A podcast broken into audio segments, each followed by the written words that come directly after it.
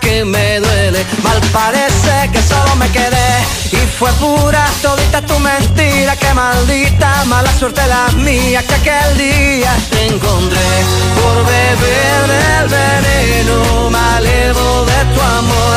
Yo quedé moribundo y lleno de dolor. Respiré de ese humo amargo adiós y desde que tú te fuiste yo solo tengo, tengo la camisa negra porque negra tengo el alma. Yo por ti perdí la calma y casi pierdo hasta mi cama.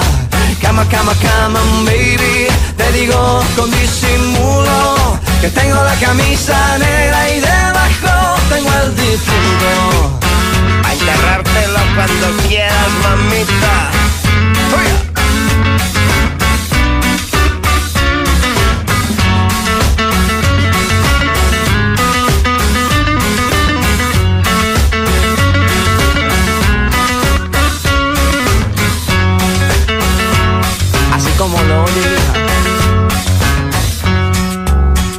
Camisa negra, ya tu amor no me interesa. Lo que ayer me supo a gloria, hoy me sabe a pura miércoles por la tarde y tú que no llegas, ni siquiera muestras señas. Y yo con la camisa negra y tus maletas en la puerta, mal parece. Χαίρετε, χαίρετε. Πολύ καλημέρα σας. Πρωινό Κυριακής. Κυριακή, κάθε Κυριακή που έχει μια πλούσια αγωνιστική δράση, πόσο μάλλον να την έχει derby, είναι μια καλή Κυριακή. Παρόλο το μουντό καιρό που επιμένει να έχει για ακόμα μια μέρα, δεν μας κάνει το χατήρι, αλλά τουλάχιστον μας κάνει το χατήρι το πρόγραμμα της Τύχημαν Super League. Respiré de ese humo. 20 αγωνιστική λοιπόν, με ένα ωραίο μεγάλο derby. Derby κορυφής, 8.30 ώρα, Πάοκ Παναθηναϊκός. Εγώ τα εξετάζω, νομίζω και περισσότεροι από ό,τι άκουγα αυτή την εβδομάδα. Ε, τις, εξετά, τις εξετάζω ως, μια, ως δύο διπλές αγωνιστικές, μία διπλή αγωνιστική να το πω καλύτερα, αυτή και την επόμενη, αφού οι ομάδες που είναι στην κορυφή, ε, στις πρώτες θέσεις τέλος πάντων, ε, έχουν πανομοιότυπες υποχρεώσεις, άλλες δύσκολες, άλλες πιο εύκολες, γι' αυτό είναι και πανομοιότυπες, ενδιαφέρουσες σε κάθε περίπτωση.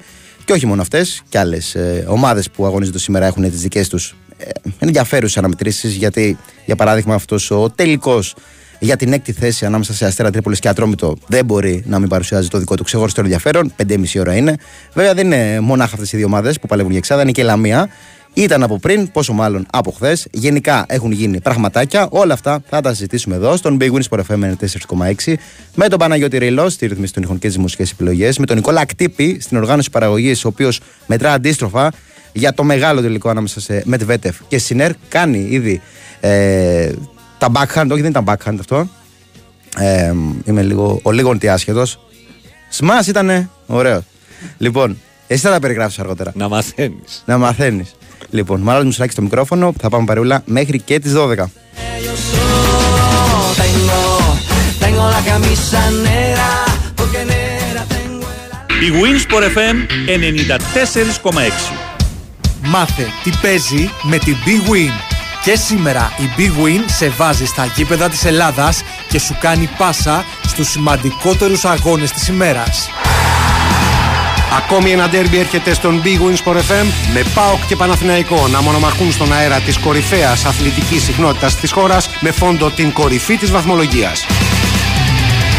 Συντονιστείτε σήμερα στους 94,6 και ζήστε λεπτό προς λεπτό την μάχη των πρωτοπόρων. Στις 8.30 το ενδιαφέρον μονοπολεί το ντέρμπι της Τούμπας όπου ο ΠΑΟΚ υποδέχεται τον Παναθηναϊκό με την κάθε ομάδα να διεκδικεί τη νίκη και παράλληλα τη μοναξιά της πρώτης θέσης. Νωρίτερα στις 4 η ΑΕΚ φιλοξενεί τον Όφη χωρίς περιθώρια για απώλειες ενώ στις 7.30 ο Ολυμπιακός θέλει να συνεχίσει την πορεία του με νίκη στο Γεώργιος Καραϊσκάκης κόντρα στον Πας Γιάννηνα. Το πρόγραμμα της ημέρας συμπληρώνει η αναμέτρηση Αστέρας Τρίπολης Ατρόμητος στις 5.30.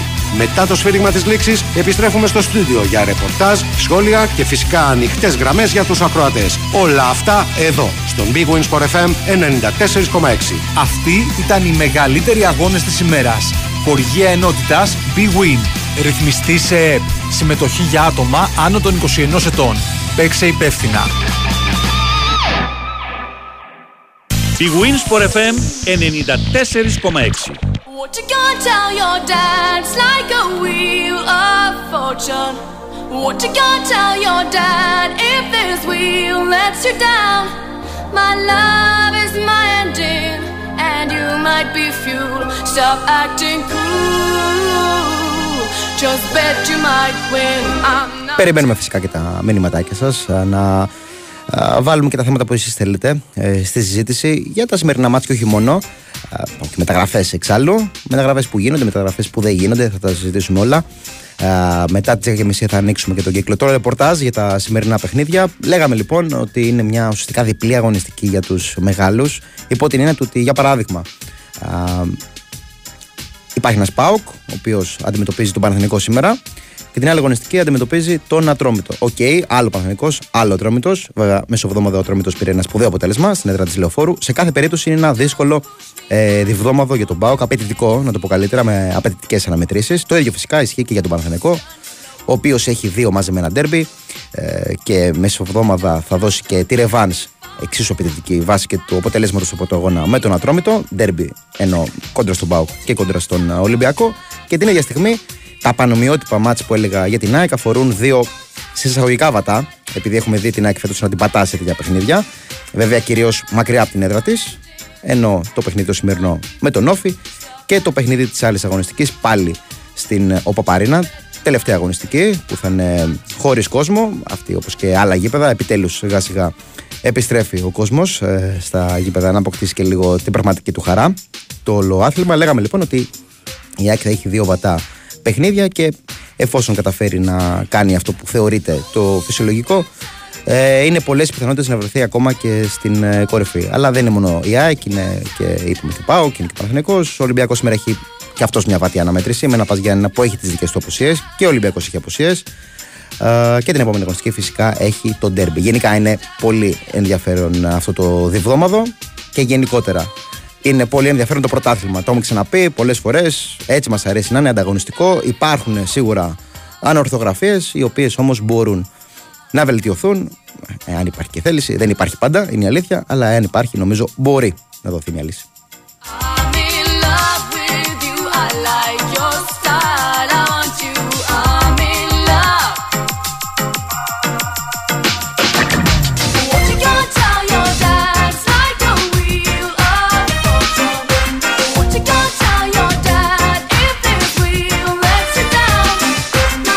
Θα τα συζητήσουμε φυσικά και με τους ρεπόρτερ α, και του ΠΑΟΚ και του Παναθηναϊκού το πώς προβλέπουμε, πώς προβλέπουν γενικότερα τι διαφαίνεται ως τρόπος προσέγγισης από τους δύο προπονητές σε αυτήν την αναμέτρηση. Νομίζω πάνω κάτω το τι μπορούμε να περιμένουμε από τον α, Ρασβάν Λουτσέσκο και τον Πάουκ είναι δεδομένο. Τον ξέρουμε χρόνια.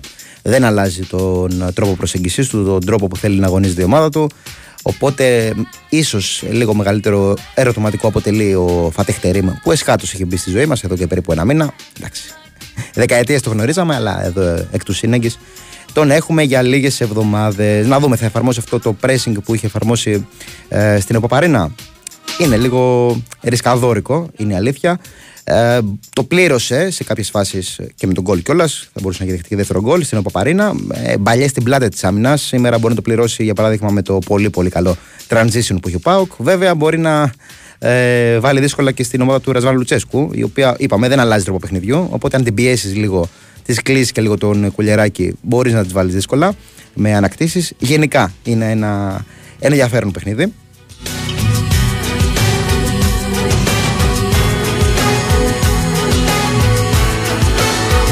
Και φυσικά πάντα υπάρχει και ο παράγον έκπληξη. Μπορεί να κάνουν κάτι οι δύο προπονητές που θα μας εκπλήξει. Είτε αυτό αφορά το σχηματισμό, είτε το, αυτό που λέγαμε πριν, τρόπο προσέγγισης, είτε ακόμα, ακόμα και τα πρόσωπα. Ε, δεν νομίζω να περίμεναν πολύ αυτό το, αυτές τις ρισκαδόρικες να τους πω επιλογές να βάλει αμέσως πολλούς παίκτες νεαπαθέντες ο Φατιχτερήμ ε, κόντρα στον Ατρόμητο γενικότερα το ψάχνει ο Τούρκος προπονητής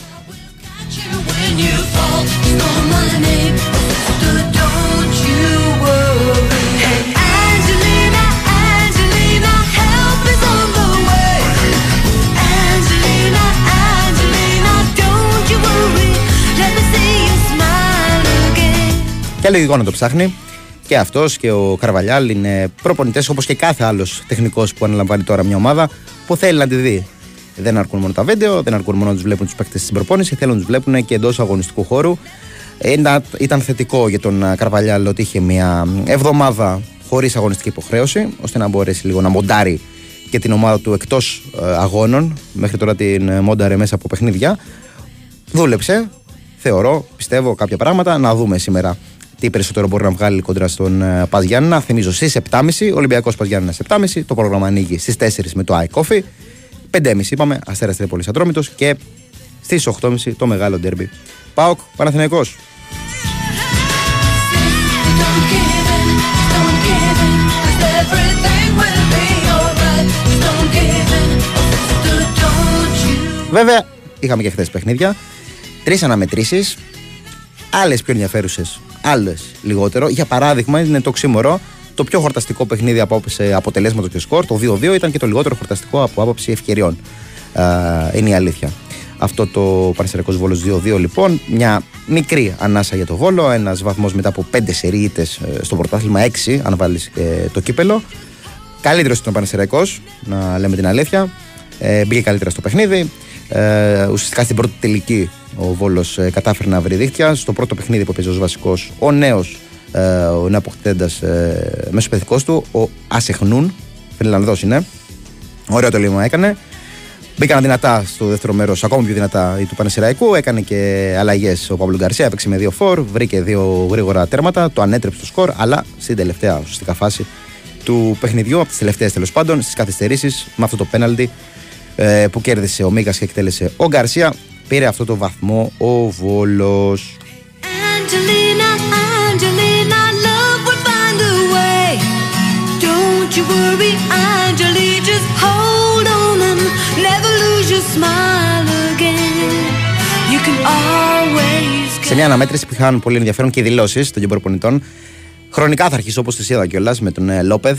Υπήρχε μια μανούρα στο τέλος ε, και με τους παίκτες ε, του Πανεσαιραϊκού. Ε, πραγματικά άναψαν αυτό που λέμε πάρα πολύ τα αίματα. Ε, ρωτήθηκε σχετικά μετά το τέλος της αναμέτρησης αν μπορεί να δώσει μια εξήγηση για αυτό το περιστατικό που συνέβη και είπε με αφοπλιστικό ύφος. It's football.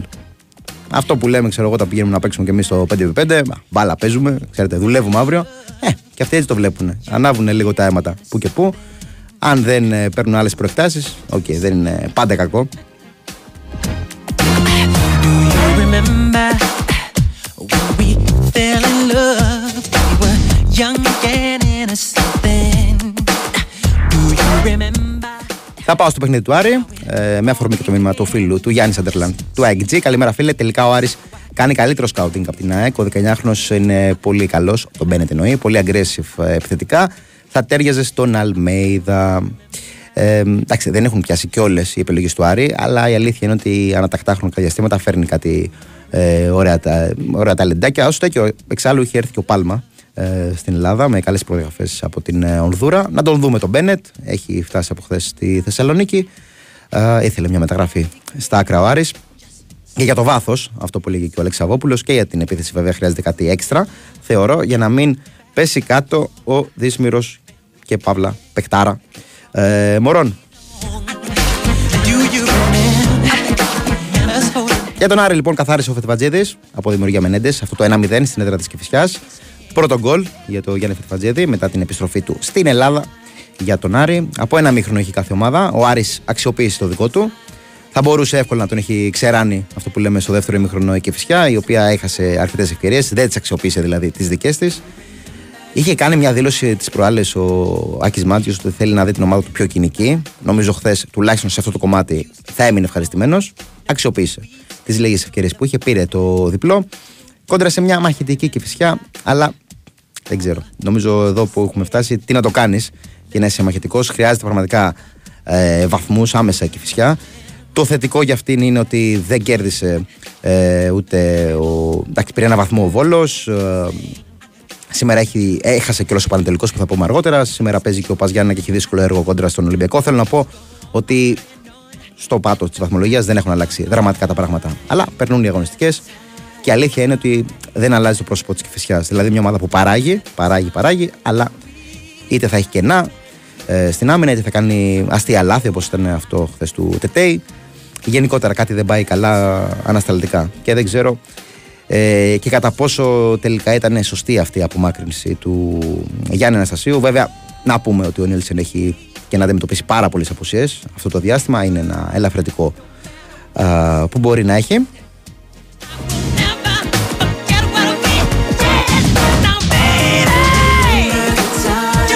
Για έναν Άρη ο οποίος πλέον θα ξεχάσει πώ είναι το Βικελίδης, όχι πως το θυμήθηκε χθες, πάλι μακριά από την έδρα του έπαιζε, αλλά έχει συνεχόμενα εκτός έδρας παιχνίδια. Τρία σερή εκτός για πρωτάθλημα, Περσεραϊκό, Πάσα Τρόμητο και μαζί με το κύπελο τέσσερα. Εντάξει, είναι αυτά που. Το αντίθετο από αυτό που συνέβαινε στον πρώτο γύρο. Α, δύσκολη συνθήκη, αλλά νομίζω, OK, okay, πλέον στον Άρη λίγο πολύ, λίγο πολύ κοιτούν περισσότερο το κύπελο. Αυτός είναι ο μεγάλος στόχος. Εξάλλου δίνει και εισιτήριο ευρωπαϊκό, εξάλλου δίνει και τρόπαιο, δίνει αίγλη. Είναι λίγο λογικό να κοιτούν λίγο περισσότερο προς εκεί. Υπήρχε και μια ανησυχία με τον Φαμπιάνο. Πραγματικός MVP χθες ο Φαμπιάνο. Δεν είναι μόνο αν είχε καλή ή κακή παρουσία. Ήταν ότι στο τέλος, έχοντας ολοκληρωθεί οι αλλαγές και οι πέντε, ε, αισθάνθηκε μια ενόχληση και αναγκαστικά συνέχισε να παίζει. Δεν βγήκε αλλαγή. Έσφιξε τα δόντια αυτό που λέμε. Και για να μην είναι πίσω και είναι ευάλωτη άμυνα του Άρη, έπαιξε ως φόρ. Ωραίος. Ωραίος ο Φαβιάνο, είναι παιχτάρα. Πραγματικά είναι από τους καλύτερους στόπερ αυτή τη στιγμή και γενικότερα τα τελευταία χρόνια στην Ελλάδα. Πάντως δεν υπάρχει κάτι ανησυχητικό από ό,τι διάβασα. Ε, περιμένουν ε, και οι άνθρωποι του Άρη τις εξετάσεις, αλλά η πρώτη εικόνα είναι καθησυχαστική.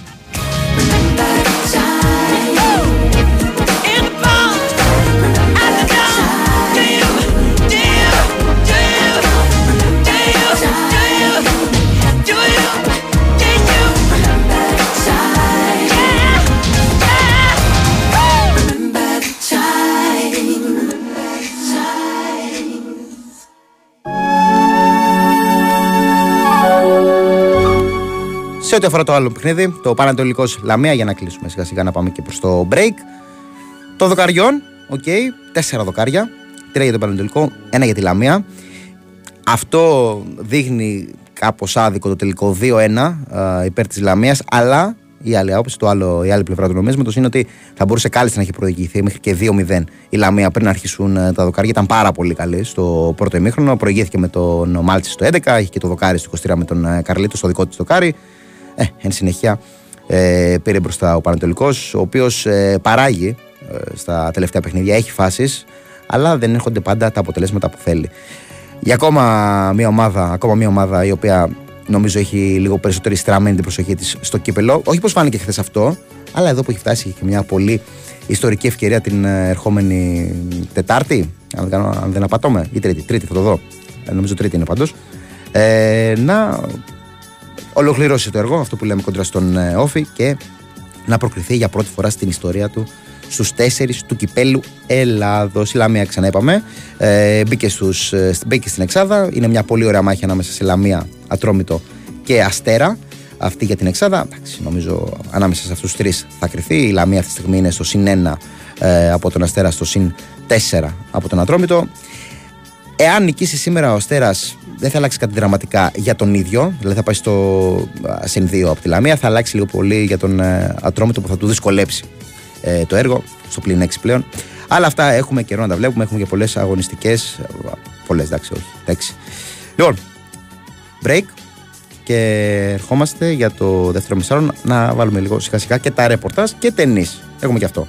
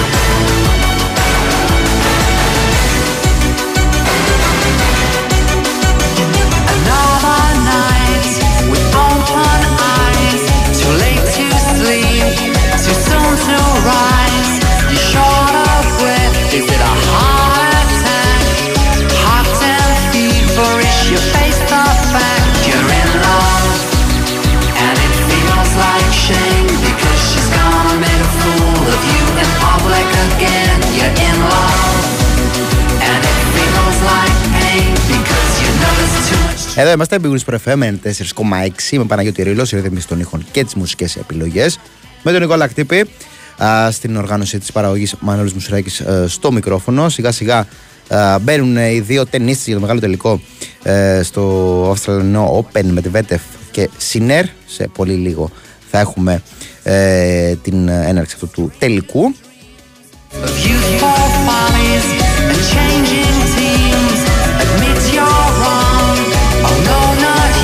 Εν τω μεταξύ, λίγο ακόμα να το αφήνουμε. Ε, να το αφήναμε δύο-τρεις μερούλε, θα είχαμε, δεν είχε μείνει προπονητής στο εξωτερικό. Άλλο πάλι και αυτό. Είχαμε την Παρασκευή τον Γκλοπ, είχαμε χθες τον ε, Τσάβη, ένα μετά τον άλλον. Ε, δηλώνουν τα διαζύγια που θα ακολουθήσουν σε λίγους μήνες. Πρώτα ήταν λοιπόν ο Κλοπ ε, την Παρασκευή. Ακολούθησε ο Τσάβη. Τώρα μετά από αυτό το αναπάντεχο τρομερό, αναπάντεχο όχι, επειδή έχουμε ξαναδεί την ε, Μπαρσελόνα να φέρνει και αποτελέσματα. Ε, τρομερό σίγουρα, βάσει εξέλιξης. Αυτό το διπλό 5-3 της Villarreal στην έδρα της Μπαρσελόνα. Πάντως, νομίζω και οι δύο αποχωρήσεις βγάζουν νόημα. Ε, τουλάχιστον φαινομενικά. Ε, ε, Οκ, έβλεπες στον Κλοπ ένας προπονητής που είναι βαθιά δεμένος με την, ομάδα, την κάθε ομάδα του και με την Dortmund έτσι ήταν. Να έχει πολύ ψηλά το θέμα της ενέργειας, το πόσο μπορεί να προσφέρει ε, στην ομάδα του και εφόσον ο ίδιος ένιωθε ότι δεν μπορεί να αποδώσει το 100%, οκ, λες, καλά κάνει και φεύγει. Μία από τα ίδια είναι και ο Τσάβι. Βέβαια, στο Τσάβι υπάρχει και έντονη κριτική, αυτή είναι η διαφορά. Αλλά και ο ίδιος, επειδή αγαπάει πάρα πολύ την Μπαρσελόνα, νιώθει ότι δεν ε, πάει άλλο το πράγμα. Ακολούθησε και αυτή η μεγάλη, η βαριά ήττα χθες. Αν και από ό,τι κατάλαβα από τις δηλώσεις του ήταν ε, κάτι που είχε προδιαγραφεί από τις συζητήσεις με τη διοίκηση. Σε κάθε περίπτωση νομίζω του κλοπ έβγαζε νόημα. Ε, Έβγαζε νόημα. Να το πω διαφορετικά. Με τον κλοπ και τη Λίβερπουλ έβλεπες να λειτουργεί το πράγμα. Αν έμενε. Πήγαινε καλά η ομάδα. Με τον Τζάβι δεν πήγαινε. Είναι η αλήθεια η Μπαρσελόνα. Μια Μπαρσελόνα η οποία ε, λέμε πολλά, αλλά δεν έχει τόσο κακό υλικό. σα ίσα έχει βγάλει και νέα παιδιά, τα οποία μπορεί να στηριχθεί. Ε, νέα ταλέντα. Ε, θέλει μεταγραφές σίγουρα σε συγκεκριμένες θέσεις, αλλά φαινόταν ότι με τον Τζάβι δεν σε έπιθε. Και λόγω αποτελεσμάτων και λόγω εικόνας.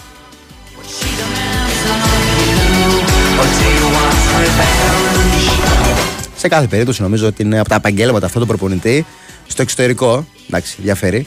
Ε, για παράδειγμα, άλλο Super League 2, άλλο Barcelona και Liverpool. Σε αυτό το επίπεδο λοιπόν είναι από τα επαγγέλματα που μπορείς να πεις ότι άντε, θα ξεκουραστώ ένα, δύο, δέκα χρόνια και θα είμαι μια χαρά οικονομικά.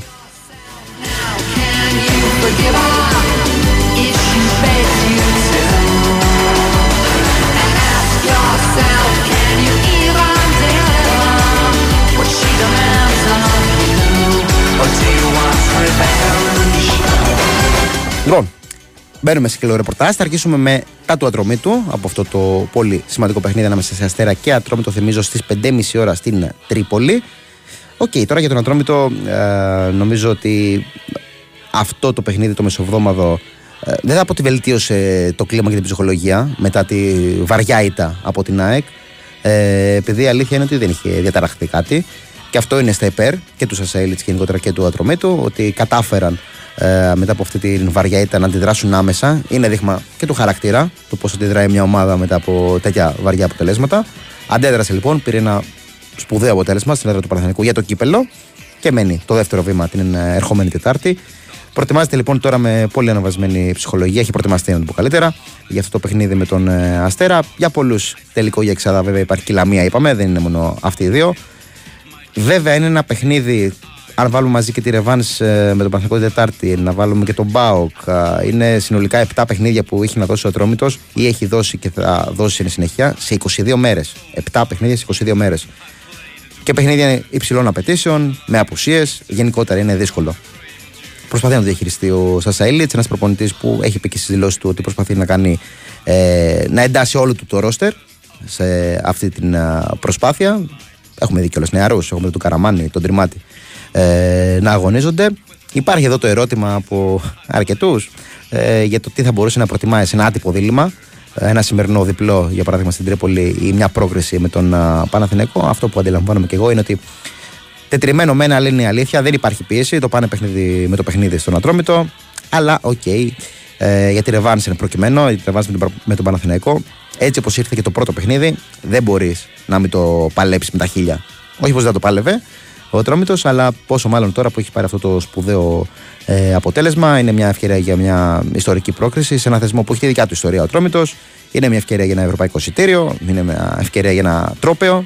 Αλλά, οκ, μην προτρέχουμε επειδή υπάρχει, εφόσον περάσει φυσικά το Παναθηναϊκό, υπάρχει και ένας ΠΑΟΚ, υπάρχει μετά και ένας τελικός. Υπάρχει χρόνος και πρώτα υπάρχει αυτό το παιχνίδι με τον α, Ατρόμητο. Έτσι, με τον Αστέρα. Έτσι κι αλλιώς θεωρούν στον Ατρόμητο ότι είναι outsider ακόμη σε, αυτή τη, σε αυτό το ζευγάρωμα με τον α, Παναθηναϊκό. Τώρα για το σημερινό παιχνίδι από απουσίες, επειδή υπάρχουν απουσίες, υπάρχουν και επιστροφές, υπάρχουν και απουσίες. Εκτός έχει μείνει ο Καμαρά λόγω των υποχρεώσεων του με την Εθνική Γουινέας. Ε, παίζει και σήμερα κιόλας. Ο Κεσχρίντα έχει επιστρέψει στην Ελλάδα ε, χθες, αλλά δεν είναι ακόμη διαθέσιμος μετά την ολοκλήρωση των υποχρεώσεων του και αυτός στο κύπελο Εθνών. Βασικό ήταν στα παιχνίδια. Ο Φριτ Τζόνσον ακολουθεί το κανονικό πρόγραμμα προπόνησης. Είναι θέμα χρόνου να επανέλθει. Ο Εμερέκοφ έχει ένα χτύπημα α, μετά από το παιχνίδι στο Παναθηνα... με τον Παναθηναϊκό. Στο μετατάρσιο ήταν. Δεν υπολογίζεται για το σημερινό παιχνίδι. Εκτός είναι πολύ σημαντική απουσία ο Γιουμπιτάνα, τιμωρημένος. Έχει και ένα πρόβλημα. Γενικότερα έχει ένα πρόβλημα εδώ και ένα μήνα. Παίζει με αυτό. Α, βγήκε αλλαγή με τον Παναθηναϊκό. Σήμερα είναι τιμωρημένος. Κανονικά προπονεί τον Τζουβάρα, αλλά δεν είναι διαθέσιμος. Μετρά αντίστροφα. Οι απουσίες που λέγαμε, ε, οι, οι επιστροφές που λέγαμε, με συγχωρείτε, είναι ο Κούντε, πολύ σημαντικός, ε, Κιβρακίδη και ο Τζαβέλας, ο οποίος είχε μείνει εκτός με τον Παναθηναϊκό για λόγους αποφόρτιση. Οπότε, αν θέλουμε να δούμε και μια πιθανή ενδεκάδα για αυτό το παιχνίδι, ο Τσιτότα στην εστία, Κιβρακίδη δεξιά-αριστερά. Ο Ντεμποκ, δίδυμο θα είναι η Ασεβέδο με τον α, Τζαβέλα. Κούντε Έρλινγκ Μαρκ, όχι Έρλινγκ Μαρκ, Έντερ θα βάλουμε. Κούντε, Έντερ και Κουέν, αυτή η τριάδα στα χαφ. Α, μπροστά Βέργος, ε, Βαλένσια και Ρομπάι η τριάδα στην επίθεση.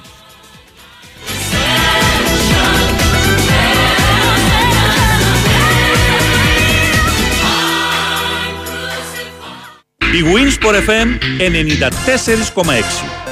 Στη ρουλέτα λέμε ναι Netbet και στο poker λέμε ναι Στα ελληνικά τραπέζια ναι Netbet στο live casino ναι Στη διασκέδασή μας Και στη Netbet λέμε ναι Με εντυπωσιακό live καζίνο και νέα πλατφόρμα στοιχήματος όλοι λένε NetBet. Ναι, στο παιχνίδι. Ρυθμιστή σε ΕΠ. Συμμετοχή για άτομα άνω των 21 ετών. Παίξε υπεύθυνα. Η Winsport FM 94,6.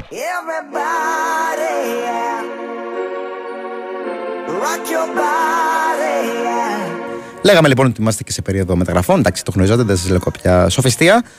Χθες υπήρχαν εξελίξεις, είχαμε αφήξεις. Είχαμε την αύξηση του Γιονιώτο, θα μας πει αργότερα και ο Δημήτρης Τσορμπατζόγλου, α, για το δεξιάκρο άμυνα του ΠΑΟΚ. Πολύ σημαντική προσθήκη, ειδικά αν αποδώσει βάση βιογραφικού. Είχαμε και την αύξηση του Μπένετ, Τζουίσον Μπένετ, λέγαμε και νωρίτερα, με τον α, φίλο του Γιάννη, που είχε αναφέρει ότι κάνει πολύ καλό σκάουτινγκ ο Άρης σε σχέση και με την ΑΕΚ. Βέβαια, να πω ότι για την ΑΕΚ η διαφορά Άρη με ΑΕΚ είναι ότι ο Άρης δεν έχει ομάδα Β, ενώ η ΑΕΚ έχει. Και το σκάουτινγκ φαίνεται στην ΑΕΚ Β, που έχει πάρει πάρα πολλές περιπτώσεις και από την Αφρική. Α, και μερικές εξ αυτών είναι πραγματικά πολύ καλές.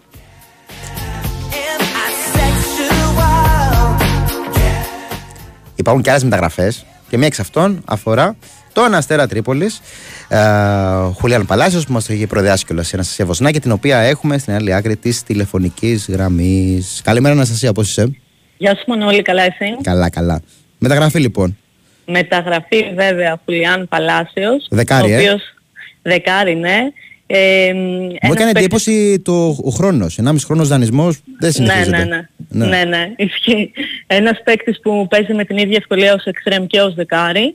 Είναι δανεικός για 1,5 χρόνο όπως είπες από την Σαν Λορέντσο και ένας ποδοσφαιριστής με χαμηλό κέντρο βάρους, εξαιρετική τεχνική κατάρτιση και του αρέσει να βλέπει μ, γήπεδο και να παίζει κάθετα δημιουργώντας ε, για τους συμπαίκτες του. Θα είναι και η τελευταία μεταγραφή της σημερινής περίοδου για τον Αστέρα αφού είχαν προηγηθεί αυτές τον ε, Λίρατζη και Γιαμπλόνσκι αλλά και η επιστροφή του Αντώνη Τσί που είναι σήμερα στην αποστολή για τον αγώνα αλλά δεν ε, θα ξεκινήσει ε, βασικός. Πώς το βλέπω Ε, στην uh, Τρίπολη, στον Αστέρα, το σημερινό παιχνίδι; Το σημερινό παιχνίδι Μανώλη είναι ένα μάτς ε, ζωής και θανάτου. Πάντως από χθες. Καλά, λέγαμε. έτσι, κι- έτσι κι αλλιώς ήταν. Αλλά από χθες Ναι, είχε ναι. μπει πολύ κυλαμία. Δηλαδή είναι Επι- τρεις. ε, ναι, ναι. Δεν είναι μόνο. Επειδή, επειδή πλησίασε η κυλαμία επικίνδυνα, ο Αστέρας πρέπει να νικήσει οπωσδήποτε σήμερα. Είναι αυτά τα μάτια ανάμεσα σε Αστέρα και Ατρόμητο, κατά κάποιο τρόπο ντέρμπι τόσα χρόνια. Ε, αφού μιλάμε για δύο ομάδες που βρίσκονται συνεχώς ε, στο ίδιο επίπεδο και παλεύουν για την Εξάδα και την Ευρώπη τα προηγούμενα χρόνια και υπάρχει σε εισαγωγικά μια αντιπαλότητα ε, για τον Αστέρα καταλαβαίνει κανείς πως αν έρθει σήμερα το τρίποντο θα του στείλει στο συν έξω από τον Ατρόμητο και ουσιαστικά θα κάνει βήμα εξάδας ε, έχοντας βέβαια να κοιτάξει και τη Λαμία, όπως είπες. Η ισοπαλία δεν είναι τόσο κακό αποτέλεσμα, ενώ η ήττα απ' την άλλη θα περιπλέξει αρκετά τα πράγματα. Ε, μέσα στην εβδομάδα λοιπόν έγινε η ανάλυση του δρομή του, άπαντες δούλεψαν σκληρά και είναι πανέτοιμοι για το παιχνίδι. Ε, ένας αντίπαλος που στα τελευταία παιχνίδια δεν χάνει στην Τρίπολη, αλλά και ένας αντίπαλος κόντρα στον οποίο ε, ο Μίλανας δεν έχει χάσει όταν η ομάδα του είναι γηπεδούχος. Ε, για το σέρβο τεχνικό το καλό είναι πως δεν έχει να αντιμετωπίσει ιδιαίτερα προβλήματα.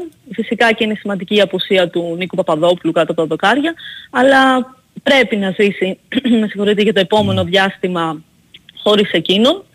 Ε, εκτός είναι ο Αλάκμπε που αποβλήθηκε με τον ε, Παναθηναϊκό. Την ίδια ώρα στα θετικά είναι πως ξεκουράστηκαν ε, με τον Τριφίλη και επέστρεψαν σήμερα ο Μυριτέλο, ο Καστάνιο, δύο πάρα πολύ σημαντικοί παίκτες για τους Αρκάδες. Ε, Μυριτέλο Και- πρώτο σκόρερ κιόλας. Ε, βέβαια, αλλά ε, το είπα και την άλλη φορά, δεν θυμάμαι αν το είχα πει σε σένα. Εγώ ανάμεσα σε αυτές τις δύο απουσίες πιο πολύ έβαζα του Καστάνιο ο Μανώλη, γιατί είναι από τους καλύτερους αμυντικούς φέτος και είναι ένα κομμάτι όπου ο Αστέρας πονάει. Και τη δεν φετινή έχει χρονιά. άλλη επιλογή ενώ επίθεση μπορεί να έχει Ναι. και το Μάτζι, να έχει και άλλες Ακριβώς, λύσεις. Ναι, ακριβώς. Ε, θα δούμε αρκετές αλλαγές στην ενδεκάδα. Ε, αφού ο Μίλαν Ράφτα θέλει να συνδυάσει ποιότητα και φρεσκάδα στην ομάδα του και να κατα- κατακτήσει αυτό το πολύτιμο τρίποντο, πετυχαίνοντας την τρίτη διαδοχική του εντός Αντραχνίκη. Ε, και αφού είχαν προηγηθεί αυτές του Άρη και του Βόλου, το 4-2-3-1 δεν αλλάζει ως διάταξη, με το γραμματικάκι να ξεκινά στην αιστεία. Δεξιά θα δούμε το Λίρατζι, ο οποίος θα κάνει τον τεμπούτο του σήμερα ε, και έχει κάνει παραπάνω από μια εβδομάδα προπονήσεων. Αριστερά θα επιστρέψει ο Άλβαρες αντί του Χούμη και στα στόπερ επανέρχεται το δίδυμο Καστάνιο Τζουκάνοβιτς. Ε, στα χαφ θα έχουμε ακόμα μια αλλαγή, αφού ο παρτενέρ του Μουνάφα θα είναι ο Γιαμπλόνσκι. Ε, ο Λευκορώσος έχει ποιότητα, εμπειρία και προσωπικότητα και μπαίνει στα βαθιά ώστε να βοηθήσει ε, όσο τον κρατήσουν οι δυνάμεις του 60 με 65 λεπτά πιθανότητα. Δεκάρτη θα είναι ο Μπαρτόλο, στα εξτρέμ η Καλτσάς Κρέσπη και center for ο Μυριτέλο. Ε, να πούμε και σε αυτό το σημείο ότι έχω πάρει συνέντευξη στο Μυριτέλο Μανώλη, η οποία θα ανέβει τις επόμενες ημέρες στο- στο site Α, του Big Wings ωραία. Sport FM. Και ε, είναι πάρα πολύ ενδιαφέρουσα. Είναι η πρώτη συνέντευξη στην Ελλάδα από τότε που έχει έρθει. Θα και μας λέει δώσει πάρα τίτλο πολύ. ή όχι; Ε, θέλει να μείνει πολλά χρόνια στον Αστέρα. Πολλά χρόνια. ε. Ωραία. Αυτό θα πω εγώ. Πόσο χρόνο είναι; Είναι 24. Α, εντάξει, έχει. έχει. Οπότε έχει ακόμα Να μείνει. και, και άλλα πολλά να μείνετε συντονισμένοι στο sportfm.gr για να τη διαβάσετε τις επόμενες ημέρες. Τέλεια. Αυτά, λοιπόν. Τέλεια, Αναστασία. Ευχαριστούμε πολύ. Ευχαριστώ και εγώ. Καλή συνέχεια. Ήταν η Αναστασία Βοζνάκη για το ρεπορτάζ στο Αστέρα, ο οποίο θυμίζω την επόμενη αγωνιστική παίζει με την ΑΕΚ εκτό έδρα και μετά με τη Λαμία. Ακόμα ένα πολύ απαιτητικό παιχνίδι για του Αρκάδε. noise and the silence. I walk alone, it's a beautiful day. It's raining and it's cold. Reflected onto the wet pavement. Can you see what I see? The trembling image of my eyes that are still free. I pass through noise and the silence. I walk alone, it's a beautiful day. It's raining and it's cold. Reflected onto the wet pavement. Can you see what I see? The trembling image of my eyes that are still free. They say still, I choose gold, not afraid to be alone. Someone will judge his gentle soul. Let the boy cry, will know. And they say silver, I choose gold. Ooh, I've never done as I've been told. And they say silver, I choose gold. Ooh, I've never done as I've been told. Την επόμενη ώρα θα έχουμε τους ρεπόρτερ που ρωτούν οι φίλοι. Για παράδειγμα, ένας φίλος ρωτάει για το κεντρικό δίδυμο α, το σημερινό του Παναθηνικού. Θα τα πούμε και με τον Νίκο Παγκάκη αργότερα. Με εξαρτάται κιόλας για το πού και από το πού θα αγωνιστεί ο Αράο. Α, υπάρχει αυτό το δίλημα. Α, μ, ναι, θα μπει ο Κώστας Κετζιτζόγλου. Υπάρχουν ερωτήσεις για μεταγραφικά για την ΑΕΚ, για Χουάνκ και Περέα. Κουράει το κεφάλι του Παναγιώτης. Ναι, που όχι, πως δεν θα υπήρχαν. Ε. Λοιπόν, Αυτό δεν κινούμαστε ακόμα. Σε κάτι σίγουρο δηλαδή να, να έρχεται. ξέρεις, ε, επειδή αποχώρησε ο Μοχαμάντη, μ, δεν θα πω αναθάρισαν. Ήταν σε επάλξει οι φίλοι της ΑΕΚ τις τελευταίες δύο μέρες ότι μήπως ε, γίνει κίνηση. Πάντως αυτό που προκύπτει και από το ρεπορτάζ δεν είναι ότι αν γίνει κίνηση δεν είναι ότι θα γίνει στο αριστερό άκρο της άμυνας επειδή αποχώρησε ο Μουχαμάντη. Πιο πολύ ε, συνδέεται και με, την, ε, με το ελευθερώθηκε θέση ξένου. Γενικότερα υπάρχει και μια πολύ καλή σχέση με τον Μουχαμάντη και την ΑΕΚ. Θέλει να πάει ε, να κάνει αυτή τη μεταγραφή. Ε, πραγματικά έχουν πολύ καλή σχέση οι δύο πλευρές και νομίζω βγήκαν και δύο ωφελημένες συνολικά. Και από την προσφορά του, αλλά και από αυτή την ε, αποχώρηση. Αδειάζει και μια θέση ξένου. Λοιπόν, θα βγει όντως ο Κώστας και Τζόγλου αργότερα που θα μας πει αν υπάρχει κάτι με Χουάν και Περέαν και έχει απαντήσει και για τον ε, Περέα για προηγούμενο ενδιαφέρον της ΑΕΚ σε προηγούμενες μεταγραφικές περίοδου, όχι για τώρα. Για λιβάγια.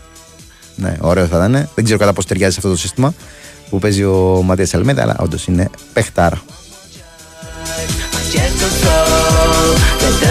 Χρόνια πολλά να πούμε στον Σέρχιο Ράουχο που λέει ένας φίλος. Όντως σήμερα γενέθλια. 32 χρονών γίνεται. Δεν το φαίνεται έτσι όπως τρέχει.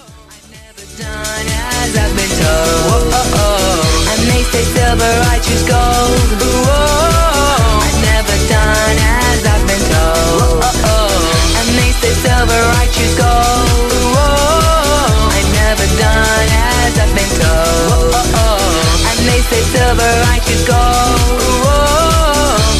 I've never done as I've been told. Reach out, touch faith. Μόλις σοφάρισε σε ένα-ένα ο Μετβεντεφ στα game του πρώτου σετ. Φυσικά θα σας ενημερώνουμε. Λέγαμε λοιπόν για τις μεταγραφές, είπαμε για τις αφήξεις, είπαμε για την άφηξη ε, των παιχτών ΠΑΟΚ και Άρη. Δεν αναμένεται κάτι άλλο όμως στον Ολυμπιακό. Θα σας αλλάζω λίγο. Εντάξει, ήταν το, από τα θέματα χθες της ημέρας. Η ουσιαστικά η ενημέρωση, η επίσημη ενημέρωση του Ολυμπιακού ότι δεν θα γίνουν άλλες μεταγραφές. Σταματάει το νούμερο ε, στους 6. Εντάξει, μεταξύ μας δεν είναι και λίγοι οι 6. Και το λέω πιο πολύ αυτό που έχουμε ζητήσει κατά καιρούς τις προηγούμενες εβδομάδες για το θέμα του μονταρίσματος. Εγώ θα καταλάβω και θα ακούσω και τους φίλους του Ολυμπιακού που θέλανε κάτι περισσότερο σε κάποιες θέσεις ε, και ποιοτικά. Αλλά δεν είναι εύκολη υπόθεση για ένα προπονητή, νέο κιόλας προπονητή, επειδή δεν είναι ότι είναι ένα χρόνο, δύο χρόνια στον Ολυμπιακό, ε, να έχει να μοντάρει μια ομάδα με έξι μεταγραφικά αποκτήματα. Δεν λέω ότι αποτελεί δικαιολογία. Βέβαια, αυτό έβαλαν ως δικαιολογία και στον ε, Ολυμπιακό, ότι υπάρχει πάρα, πολύ, πάρα πολλές μαζεμένες ε, ελεύσεις παικτών, αλλά είναι μια πραγματικότητα ότι δυσκολεύει. Φυσικά, αν προέκυπτε κάτι πολύ καλό, δεν θα έλεγε κάποιος όλο του Ολυμπιακού. Όχι, αυτό φυσικά το ακούω. Ε, είτε αυτό αφορά την άμυνα, είτε αφορά, θα μπορούσε να αφορά ένα εξάρι που ενδεχομένως να έχει μια ανάγκη ο Ολυμπιακός. Γενικότερα όμως, ας περιμένουν και οι φίλοι του Ολυμπιακού να δουν πώς θα μονταριστεί αυτό το πράγμα. Δεν λέμε ότι θα πιάσει σίγουρα, αλλά OK, okay, να έχουν και αυτή η υπομονή. Και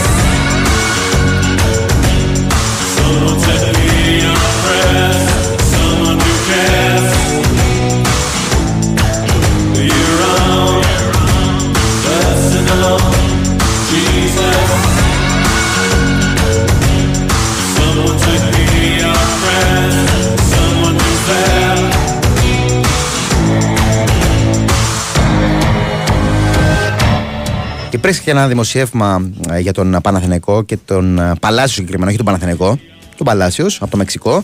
Α, επειδή ρωτάει και ένας φίλος, μας μου λέει να ρωτήσω τον Νίκο του Μπακάκη, αν ο Μαξιμόβιτς έρχεται λόγω της πιθανής αποχώρησης του Παλάσιος.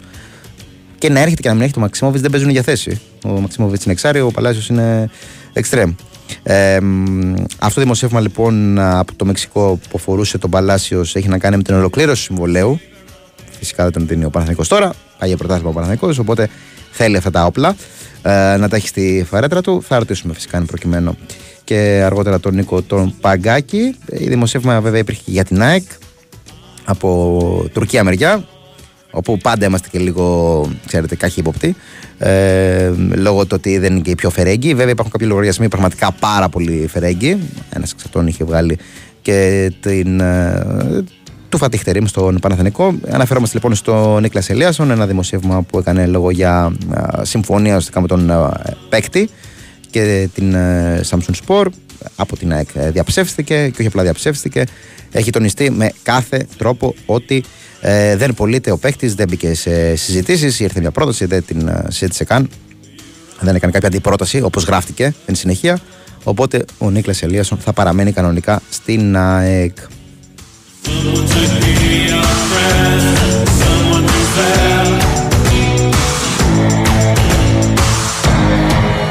Και να σας πω την αλήθεια, αυτό που έλεγα και τον Παλάσιος, ισχύει για τον Ελίασον, γενικότερα και για τους δύο. Ε, τέτοια εργαλεία, τέτοιες πολύτιμες μονάδες, δύσκολο να φεύγουν μεσούς στη σεζόν για ομάδες που πραγματικά στοχεύουν ε, κάτι, ένα τίτλο, ένα πρωτάθλημα, κάτι παραπάνω. Ο Παναγικό είναι και στο κύπελο. Καταλαβαίνετε. Ε, για το καλοκαίρι δεν λέω για αυτούς τους δύο, γενικότερα μιλάω για κάθε περίπτωση. Αλλάζουν τα δεδομένα. Κάθε παίκτης σε ένα σύγχρονο κλαμπ έχει μια τιμή δίπλα του. Εφόσον ε, ικανοποιηθούν τα θέλω της κάθε διοίκησης, του κάθε κλαμπ, OK, okay, μπορεί να αποχωρήσει. Υπάρχουν βέβαια και περιπτώσεις, ξέρετε, λίγο πιο συναισθηματικά δεμένες που δεν αγγίζουν τόσο πολύ τα λεφτά. Βέβαια, μιλάμε για σύγχρονο ποδόσφαιρο. Τέλος πάντων. Ε, προκειμένω και οι δύο δεν θα αποχωρήσουν, δεν αναμένεται να αποχωρήσουν, θα παραμένουν παίκτες των ομάδων τους. Λέει ένας φίλος ο Περέα, ο παλιός του Πάου είναι, ναι, αυτός που λέγαμε νωρίτερα, και όχι μόνο του Παραθυνακού και του Βόλου και του Παζιάννενα. Στη Στουτγκάρδη αγωνιζόταν. Ω δανεικό πλέον παίζει στη Χάνσα Ροστοκ. Πάρα πολύ ωραίος πάρα πολύ ωραίος. 23 χρονών μόλις. Break, αθλητικό δελτίο. 2-1 ε, το έκανε ο Μετβέντεφ και επανερχόμαστε.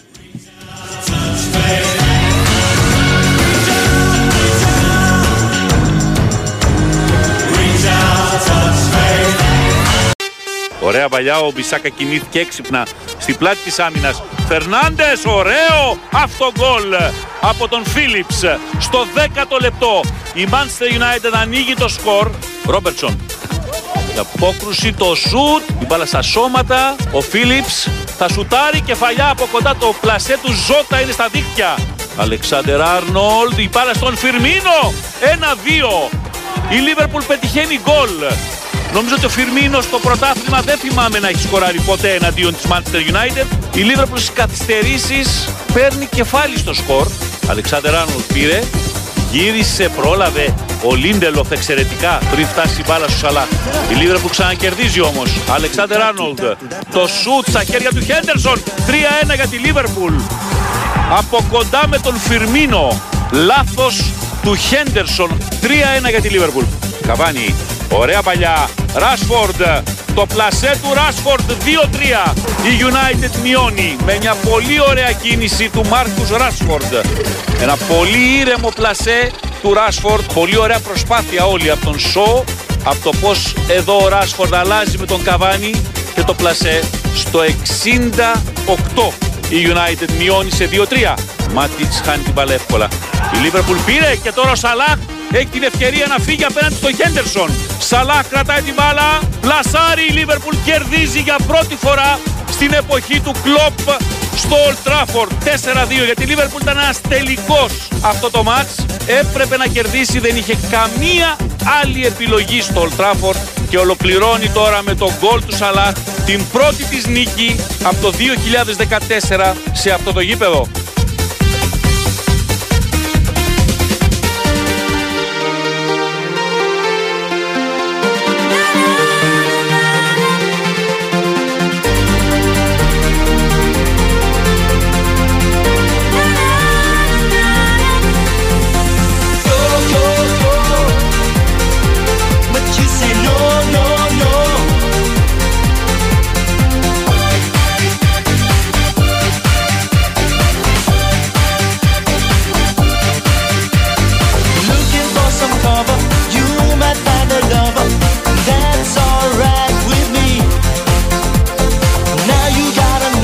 Εδώ είμαστε, Big Wings FM 94,6 με τον Παναγιώτη Ρήλο, ρύθμιση των ήχων και τις μουσικές επιλογές. Με τον Νίκολα Κτύπη, στην οργάνωση παραγωγής Μανώλης Μουσουράκη στο μικρόφωνο. Θα πάμε παρόλα μέχρι και τις 12. Να μεταφέρω τα επιβραβευτικά σχόλια το φίλο μου του Μάκη προς τον Παναγιώτη για τις μουσικές του επιλογές. καλά. να παρακαλώ. Υπόσχομαι στο φίλο που έχει στείλει το μήνυμα για τον Περέα για να ρωτήσω τον Κώστα Κιτζατζόγλου. Υπόσχομαι να τον ρωτήσω. Για να μην ξανά μου στείλει το μήνυμα. Του έχει στείλει, φίλε, 30 φορές. Μπορεί να κόλλησε, ξέρεις Κάποια φορά. Κόλλησε βελόνα που λέμε mm. Λοιπόν, ε, θα το ρωτήσουμε όντως. Σε λίγο θα είναι στην παρέα μας και ο Κώστας Κιτζατζόγλου. Απλά να πω εγώ για το παιχνίδι του Ολυμπιακού με τον Παζιάννενα. Επειδή μ, δεν θα έχουμε ρεπόρτερ σε, αυτό, σε αυτή την εκπομπή, θα έχουμε αργότερα ε, για αυτήν την αναμέτρηση. Απλά για τις απουσίες. Ο Ολυμπιακός δεν έχει βγάλει αποστολή όπως έχει μεταφέρει χθες. Ο Κώστας Νικολακόπουλος και οι τρεις νέοι Πορτογάλοι θα είναι στην αποστολή, δηλαδή Τσικίνιο, Όρτα και Κάρμο. Υπάρχουν βασικά και οι απουσίες. Αλλά θα βάλω τελεία στις απουσίες για να πάμε, όπως προαναγγείλαμε, στον Κώστα και Τζετζόγλου να συζητήσουμε τα τη ΑΕΚ η οποία αγωνίζεται ε, προ-προτελευταία φορά ε, χωρίς κόσμο στην ΟΠΑ Παρένα. Κότο ζυγώνει η ώρα που θα έχει πάλι κόσμο. Καλημέρα, Κώστα, πώς είσαι; Καλημέρα, καλημέρα. Ε, Το περιμένουμε τώρα πάρα λείπουν, πολύ. Λείπουν, λείπουν τρεις με τις εθνικές και προσεχώς δύο γιατί επιστρέφει και ο, ο Μουκουντή. Ο, οι απουσίες Δεν τον ήταν έβαλε για τον Ολυμπιακό, δεν είναι αφορούσαν την ΑΕΚ. Ναι, ναι, όχι, όχι. Ε, ε, το πιάσα από εκεί που... Α, OK, OK, OK. Ναι. Ε, με το Μοχαμάντι πλέον δεν έχουμε το πρόβλημα που είχαμε Σωστό. με δύο αριστερά μπακ από το Ιράν. Έχουμε πλέον ένα. Πήγε στη, στην καινούργια του ομάδα. Έγραφα τις Στην ομάδα αποσίες, έγραφα ανακοινώθηκε. τις αποσίες χθες και πήγα εκ παραδρομής να βάλω και το Μοχαμάντι. Τον είχα Ναι, ξέρεις, ναι. είναι τέσσερις, τέσσερις αποσίες που έχει πάντα η ΑΕΚ. Ναι. Χθες το βράδυ αποκλείστηκε και το Καμερούν. ναι. Οπότε Δεν έπαιξε- επιστρέφει σιγά δεν σιγά έπαιξε και ο ο Μουκουντή. Μουκουντή. Τιμωρήθηκε η επιλογή αυτή. Από την Ιγυρία 2-0. Ε, έχασε. Οπότε μέσα στην εβδομάδα θα είναι πίσω. Μμμ. Θα είναι διαθέσιμος και για την Κυριακή φαντάζομαι, αλλά σίγουρα θα είναι διαθέσιμος και για την Τούμπα, οπότε αυτό είναι ένα θετικό. Ε, και να δούμε και μέχρι την Τετάρτη τι, τι άλλο θα γίνει, τι άλλο θα προκύψει. Ε, υπήρξε χθες ένα, δη- ένα δημοσίευμα, ένα tweet μάλλον στην Τουρκία ε, για τον Ελίασον, για τη Samsung Ναι. ε, κοίτα, σί- σίγουρα κάποιο ενδιαφέρον θα υπήρξε, αλλά δεν έχει κάποια λογική αυτό το πράγμα. Εκτός αν, ξέρω εγώ, Λόγω ομάδας. αυθαίρετα, αυθαίρετα, λέω, αυθαίρετα λέω ότι αν έδινε 8 εκατομμύρια σαν σπορ μπορεί να τον, να τον έπαιρνε τον Ελίασον, αλλά δεν νομίζω ότι υπάρχει κάτι τέτοιο. ότι, ότι μπορεί να γίνει. Μην μπήκαν τώρα ότι του βάζω τιμή, δεν έγινε κάποια, Ναι. στην ουσία κάποια συζήτηση. Ε, και δεν, δεν υπάρχει κάποιο τέτοιο θέμα. Δεν υπάρχει κάποιο τέτοιο θέμα και δεν ξέρω και για τον παίχτη τώρα αν η φιλοδοξία του είναι να πάει σε μια ομάδα. Ας ρωτήσει βασικά και το Γιόνσον που ήταν εκεί αρκετά χρόνια και μετά ήταν τόσο έτσι η εμπειρία τόσο πικρή που ε, για να πιστεί να έρθει στην Αθήνα που δεν έχει καμία σχέση εννοείται με τη Σαμσούντα ε, ζήτησε να έρθει και ένα Σαββατοκύριακο, μάλλον του είπα να έρθει και ένα Σαββατοκύριακο, τον έφεραν εδώ για να δει την πόλη ας πούμε. Οπότε δεν νομίζω τέλος πάντων ότι μπορεί ένας παίκτης που παίζει τώρα στην ΑΕΚ να έχει αυτή τη φιλοδοξία. Ε, και να είναι και, που είναι και βασικός γιατί η, ο Ηλίασον έχει παίξει όλα τα μάτς φέτος. Να είναι καλά το παιδί, δεν είχε κάποιο πρόβλημα. Μόνο στο Χαριλάου δεν έπαιξε στο, στο παιχνίδι κυπέλου. Εκεί ήταν η μόνη φορά που έμεινε εκτός. Ε, έχει παίξει όλα τα άλλα παιχνίδια που έχει δώσει η ΑΕΚ φέτος, είτε ως αλλαγή είτε ως βασικός, έτσι κι αλλιώς η θέση εκεί του δεξιού στρέμει στην ΑΕΚ είναι ε, μια θέση που έχει δύο βασικούς. Α, ί- ίσως και μόνη στην δεκάδα της, ε, που, έχει, που έχει δύο βασικούς, άντε και λίγο το δεξιμπάκ. Ε, και εκεί είναι ο Ηλίασον και νομίζω εκεί θα συνεχίσει να είναι. Ε, τώρα, στο, για το παιχνίδι με τον Όφη, ένα σημαντικό παιχνίδι για την ΑΕΚ. Τώρα αυτό και το επόμενο με την Αστέρα Τρίπολης είναι δύο μάτς εντός έδρας που πρέπει η ΑΕΚ να τα πάρει οπωσδήποτε για να εκμεταλλευτεί ό,τι και να γίνει στα άλλα παιχνίδια, χωρίς να έχει κανένα έξτρα άγχος. Ό,τι και να γίνει στα άλλα μάτς, η ΑΕΚ είτε θα, θα πάει στην πρώτη θέση, είτε θα, ε, θα, θα αφήσει πίσω κάποιον ε, που είναι τώρα μπροστά. Σε κάθε περίπτωση θα είναι κερδισμένη τέλος πάντων. Ναι. Σε κάθε περίπτωση θα είναι κερδισμένη. Δεν είναι... Γι' αυτό δεν, έχει, και κα- δεν υπάρχει νομίζω και κάποια προτίμηση στα αποτελέσματα. Ε, τουλάχιστον για το σημερινό του Παναθηναϊκός ΠΑΟΚ. Και γενικότερα έχει ένα καλό πρόγραμμα από εδώ και πέρα Κώστα η ΑΕΚ και μετά θα πάει Ναι. στα play-offs όπου έχει δείξει ότι είναι μέχρι στιγμής η καλύτερη ομάδα στο, στα derby. Η πιο αποτελεσματική, Ναι, παίρνει σωστό, τα σωστό. αποτελέσματα. Και, και, και να προσθέσουμε σε αυτό που είπες ότι και πέρυσι υπήρχε από την αρχή ένας προγραμματισμός για τα play-off που, υφα- που υπάρχει και φετος και απέδωσε. Δηλαδή Ναι. στα play-off η ΑΕΚ πέρυσι ήταν πολύ καλύτερη από τους άλλους. Δηλαδή είχε 7 νίκες, ε, 3 ισοπαλίες ε, και μάλιστα στις ισοπαλίες αυτές δεν είχε δεχτεί και γκολ. Ναι. Είχε, είχε, πάει πάρα πολύ, είχε πάει πάρα πολύ καλά και έτσι κατάφερε και περασπέρασε και τον Παναθηναϊκό και πήρε και το πρωτάθλημα. Και τελικά το πήρε και με διαφορά με πέντε πόντους, αν θυμάμαι καλά.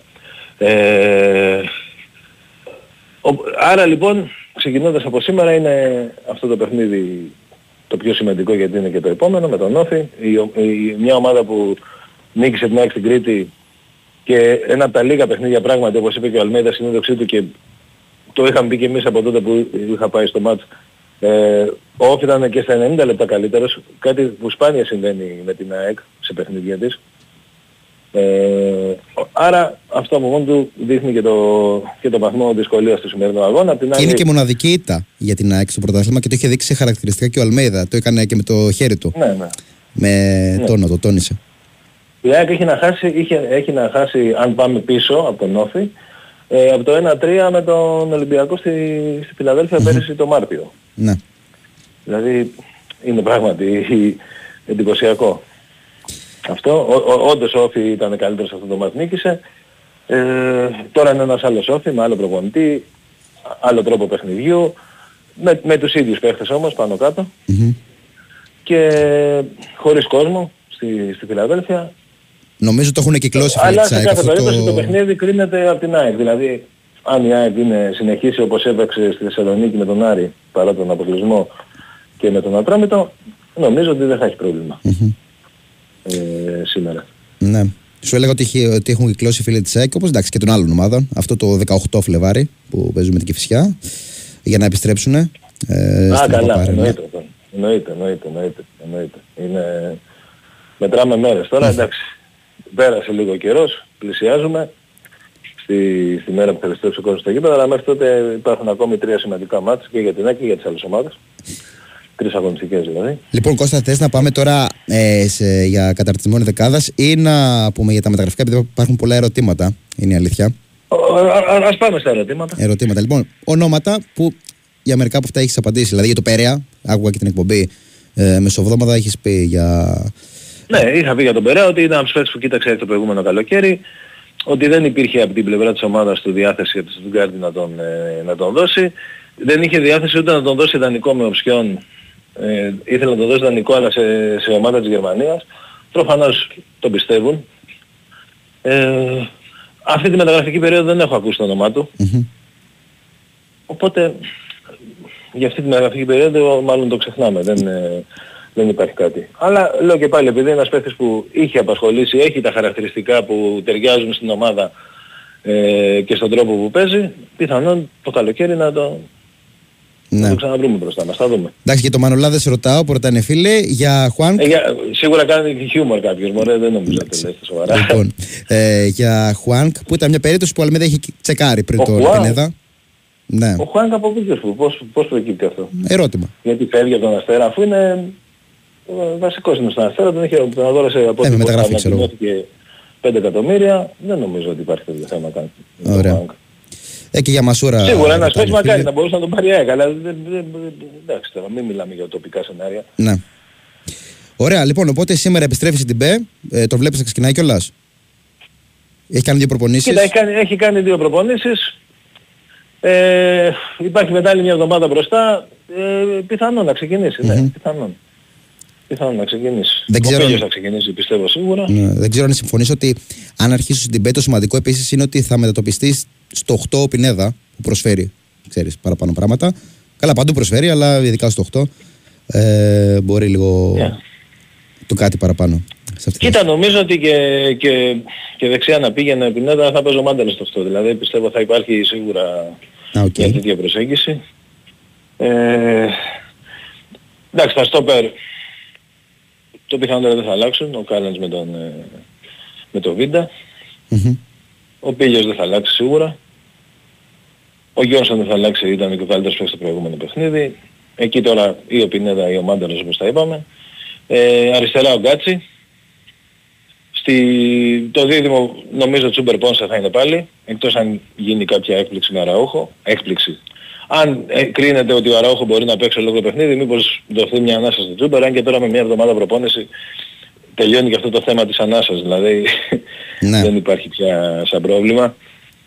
Είναι κάτι που εντάξει δεν προέκυψε με, με άσχημο τρόπο γιατί η ΑΕΚ αποκλείστηκε αρχικά από την Ευρώπη και μετά και από το κύπελο Ελλάδος αλλά σε κάθε περίπτωση ε, είχε να κάνει προπόνηση ε, κανονική προπόνηση εβδομάδας, δηλαδή προπονήσεις εβδομάδας είχε να κάνει από, από, το, από τότε με την Εθνική Ελλάδος που και πάλι είχε και τους μισούς παίχτες. Ναι. Δηλαδή ουσιαστικά τώρα από εδώ και πέρα, η, ε, την εβδομάδα που πέρασε και από εδώ και πέρα θα, θα, είναι, θα θυμίζει την περσινή, την περσινή ΑΕΚ. Σωστό. Γιατί και ο αποκλεισμός από το κύπελο, εντάξει, ας πούμε Νικηβόλου δεν μπορείς να πεις ότι θα μπορούσε να φέρει πρόβλημα στην ΑΕΚ έτσι, χωρίς να θέλει να υποτιμήσει την ομάδα. Okay. ε, πιθανότατα θα παίζαν ρεζέρβες, αλλά και πάλι η προπόνηση δεν μπορεί να γίνει έτσι γιατί είναι μάτς, υπάρχει ταξίδι, ε, υπάρχει αποθεραπεία, ενώ τώρα γίνονται κανονικές προπονήσεις. Είχαν πάει και την Τετάρτη πριν τη, πριν τη συνομιλία γιατί δεν ήταν ακριβώς επίσημη συνέντευξη τύπου, γι' αυτό δεν είχε και κάλυψη, επειδή πολλοί ρωτούσαν γιατί δεν καλύφθηκε τηλεοπτικά ναι, ναι, ναι.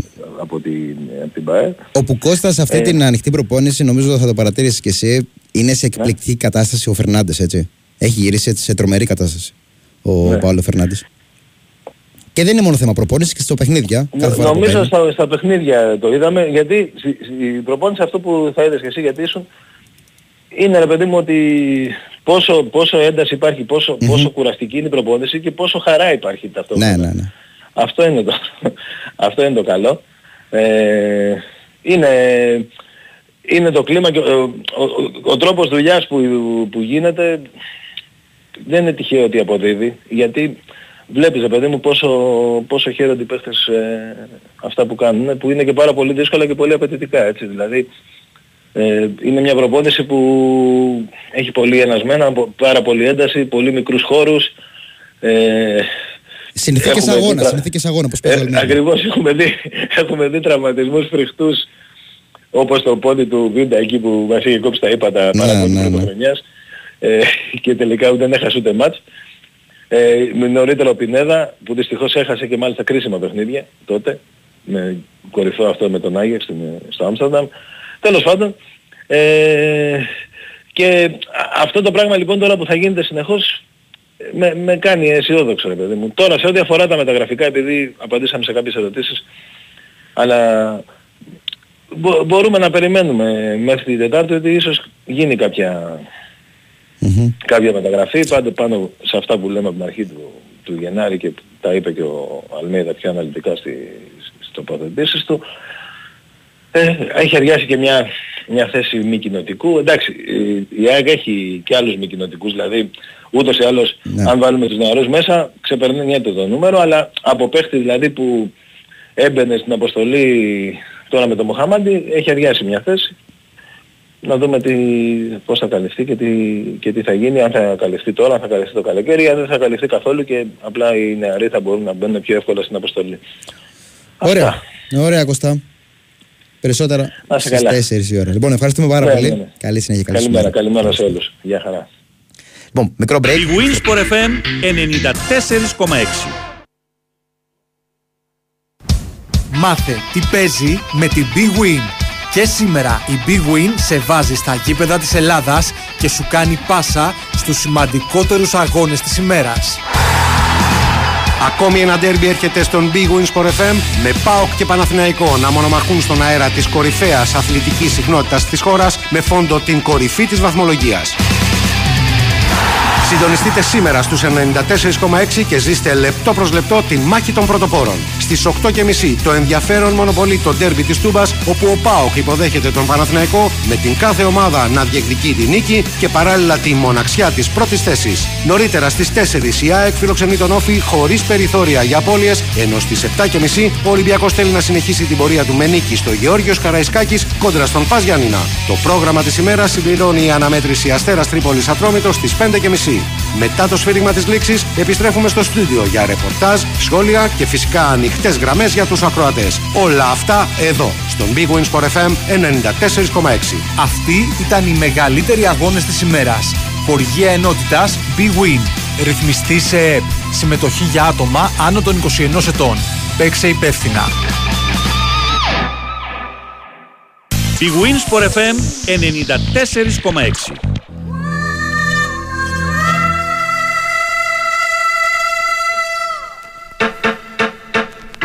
Ο Μετβέντεφ έχει πάρει το πρώτο σετ, 1-0 με 6-3 α, στο πρώτο σετ.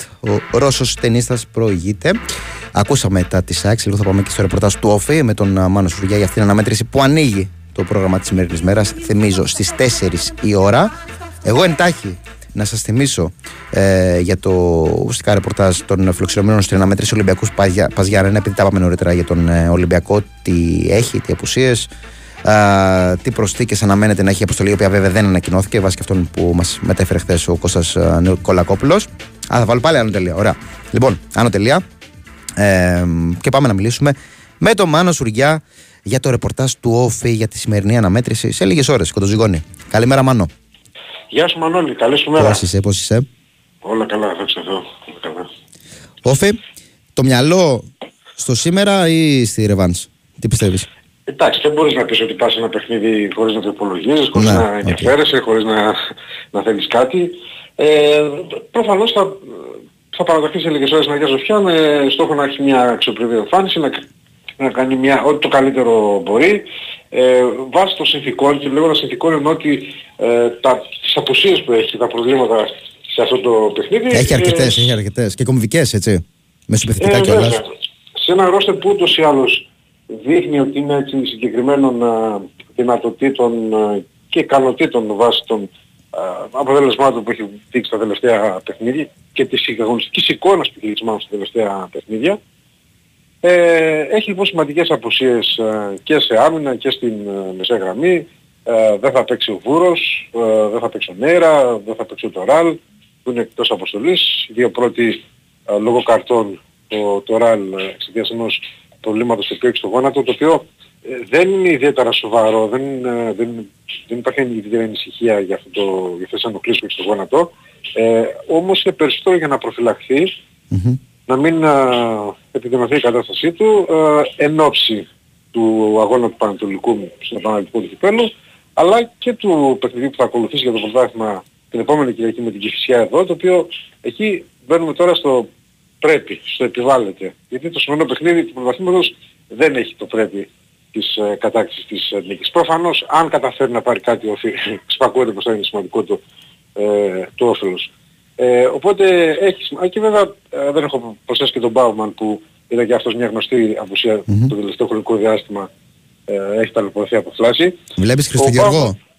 Ο, ε, είναι πιθανό. Αυτό είναι, αυτό είναι το, το θετικό της όλης ε, κατάστασης που ανέφερα πριν. Το μόνο θετικό είναι ότι ε, νωρίτερα από ό,τι περιμέναμε επέστρεψες σε αγωνιστική δράση ο, ο Νίκος Χριστογιώργος. Είναι στην, ε, στην αποστολή. Ε, είναι καθαρά στην κρίση τώρα του, του ΜΕΛ αν θα προτιμήσει την εμπειρία του Σωτηρίου ε, ή το να δώσει τον Χριστογιώργο Γάντια βασικού ο οποίος θυμίζω ότι στο παιχνίδι με τον Μπάουκ που είχε παίξει ως βασικός είχε κάνει μια εξαιρετική εμφάνιση τότε αλλά μετά ε, είχε τον ε, τραυματισμό, τον, τον πρώτο τραυματισμό που τον κράτησε εκτός, α- ακολούθησε ένας δεύτερος και δεν έχει καταφέρει να παίξει μέχρι τώρα.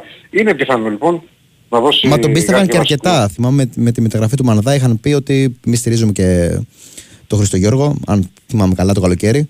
Τον πιστεύουν ναι, δηλαδή στην Κρήτη. Ναι, ναι, ναι. Ωραία. Οπότε αγωνιστικά Ε, σήμερα τι βλέπεις σε επίπεδο δεκαδά. Ε, είναι, είναι όπως είπαμε ένα ερωτηματικό το θέμα του, του κεντρικού του τερματοφύλακα. Ε, θεωρώ ότι πιο πιθανό είναι να ξεκινήσει ο, ο Σωτηρίου, ε, ο οποίος ε, έχει Οκ. δράσει έτσι στα, στα χέρια του, αλλά θα δούμε, γιατί ξαναλέω ότι είναι ανοιχτός ενδεχόμενο να δούμε και τον, α, και τον Χριστογιώργο. Ε, στην δεξιά πλευρά είναι ο Λάρσον από τη στιγμή που έχει συμπληρωθεί στην αποστολή ο Μαρινάκης, αλλά δεν δείχνει να είναι στις ε, βασικές επιλογές του ΜΕΛ στα τελευταία παιχνίδια. Ε, σε πολλά από αυτά ήταν εκτός αποστολής, ε, τώρα όμως είναι μέσα στην αποστολή, εξαιτίας περισσότερο και των προβλημάτων που υπάρχουν. Οπότε ο, ο Λάρσον έχει ένα προβάδισμα. Με τον ε, το Ράρισον στο, στην αριστερή πλευρά, ο, ο Μπρεσάν με τον Λαμπρόπουλο, αναμένεται να είναι η κεντρική αμυντική σε αυτό το, σε αυτό το ματς. Ε, τώρα στο κέντρο είναι και ο προσανατολισμός που, που θα έχει. Αν θα πάει, ε, που, όπως δείχνει το παράδοση του, απουσιάζει ο Νέρα, απουσιάζει και ο Τωρά, θα πάει σε έναν πιο έτσι αμυντικογενή προσανατολισμό στην ε, μεσαία γραμμή. Με τον ε, Γκλάζερ, τον Γιάβο και ο, ο Γαγέγος, ε, αναμένεται να είναι ο τρίτος. Ε, Και η Μοσχέρα ξεχάσα να αναφέρω σε απουσίες ότι είναι εκτός. Επίσης σημαντικό, έχει πολύ προσδοκία καλός. από έωση. Και η Μοσχέρα στεκόμαστε σε αυτό γιατί είναι, ένας, α, είναι ουσιαστικά ο μοναδικός καθαρός εξτρέμ. Ο οποίος, ε, Ανοίγει έχει διαδρόμους, πολύ καλός παίκτης. Πολύ καλός παίκτης. Μμμ. Ε, οπότε μάλλον στον Πάκο θα δούμε αντί του, ε, αντί του, του Κολομβιανού. Ε, στην, ε, στην άλλη πλευρά τον Αμπάντα και στην κορυφή της επίθεσης ε, θα είναι ο Φελίπε, ο οποίος ε, και αυτός βέβαια δεν είναι στον, στην καλύτερη ε, κατάστασή του, όμως ε, ο, ο Ιζέκα, ο οποίος είναι πρώτον πυλών του όφη, ακόμα δεν έχει, ε, δεν έχουν ολοκληρωθεί τα τυπικά της ένταξής τους στον όφη, Οπότε δεν έχει ακόμα δικαίωμα συμμετοχής. Ε, να πούμε εδώ ότι οφείλεται σε κάποιες εκκρεμότητες που έχει ο παίκτης με την Barnsley. Γι' αυτό ακόμα δεν, έχουν, ε, δεν έχει ολοκληρωθεί η ένταξή τους στον Νοφή. Βρίσκεται στο Ηράκλειο, έχει περάσει τα εργομετρικά, τα ιατρικά, όλα αυτά.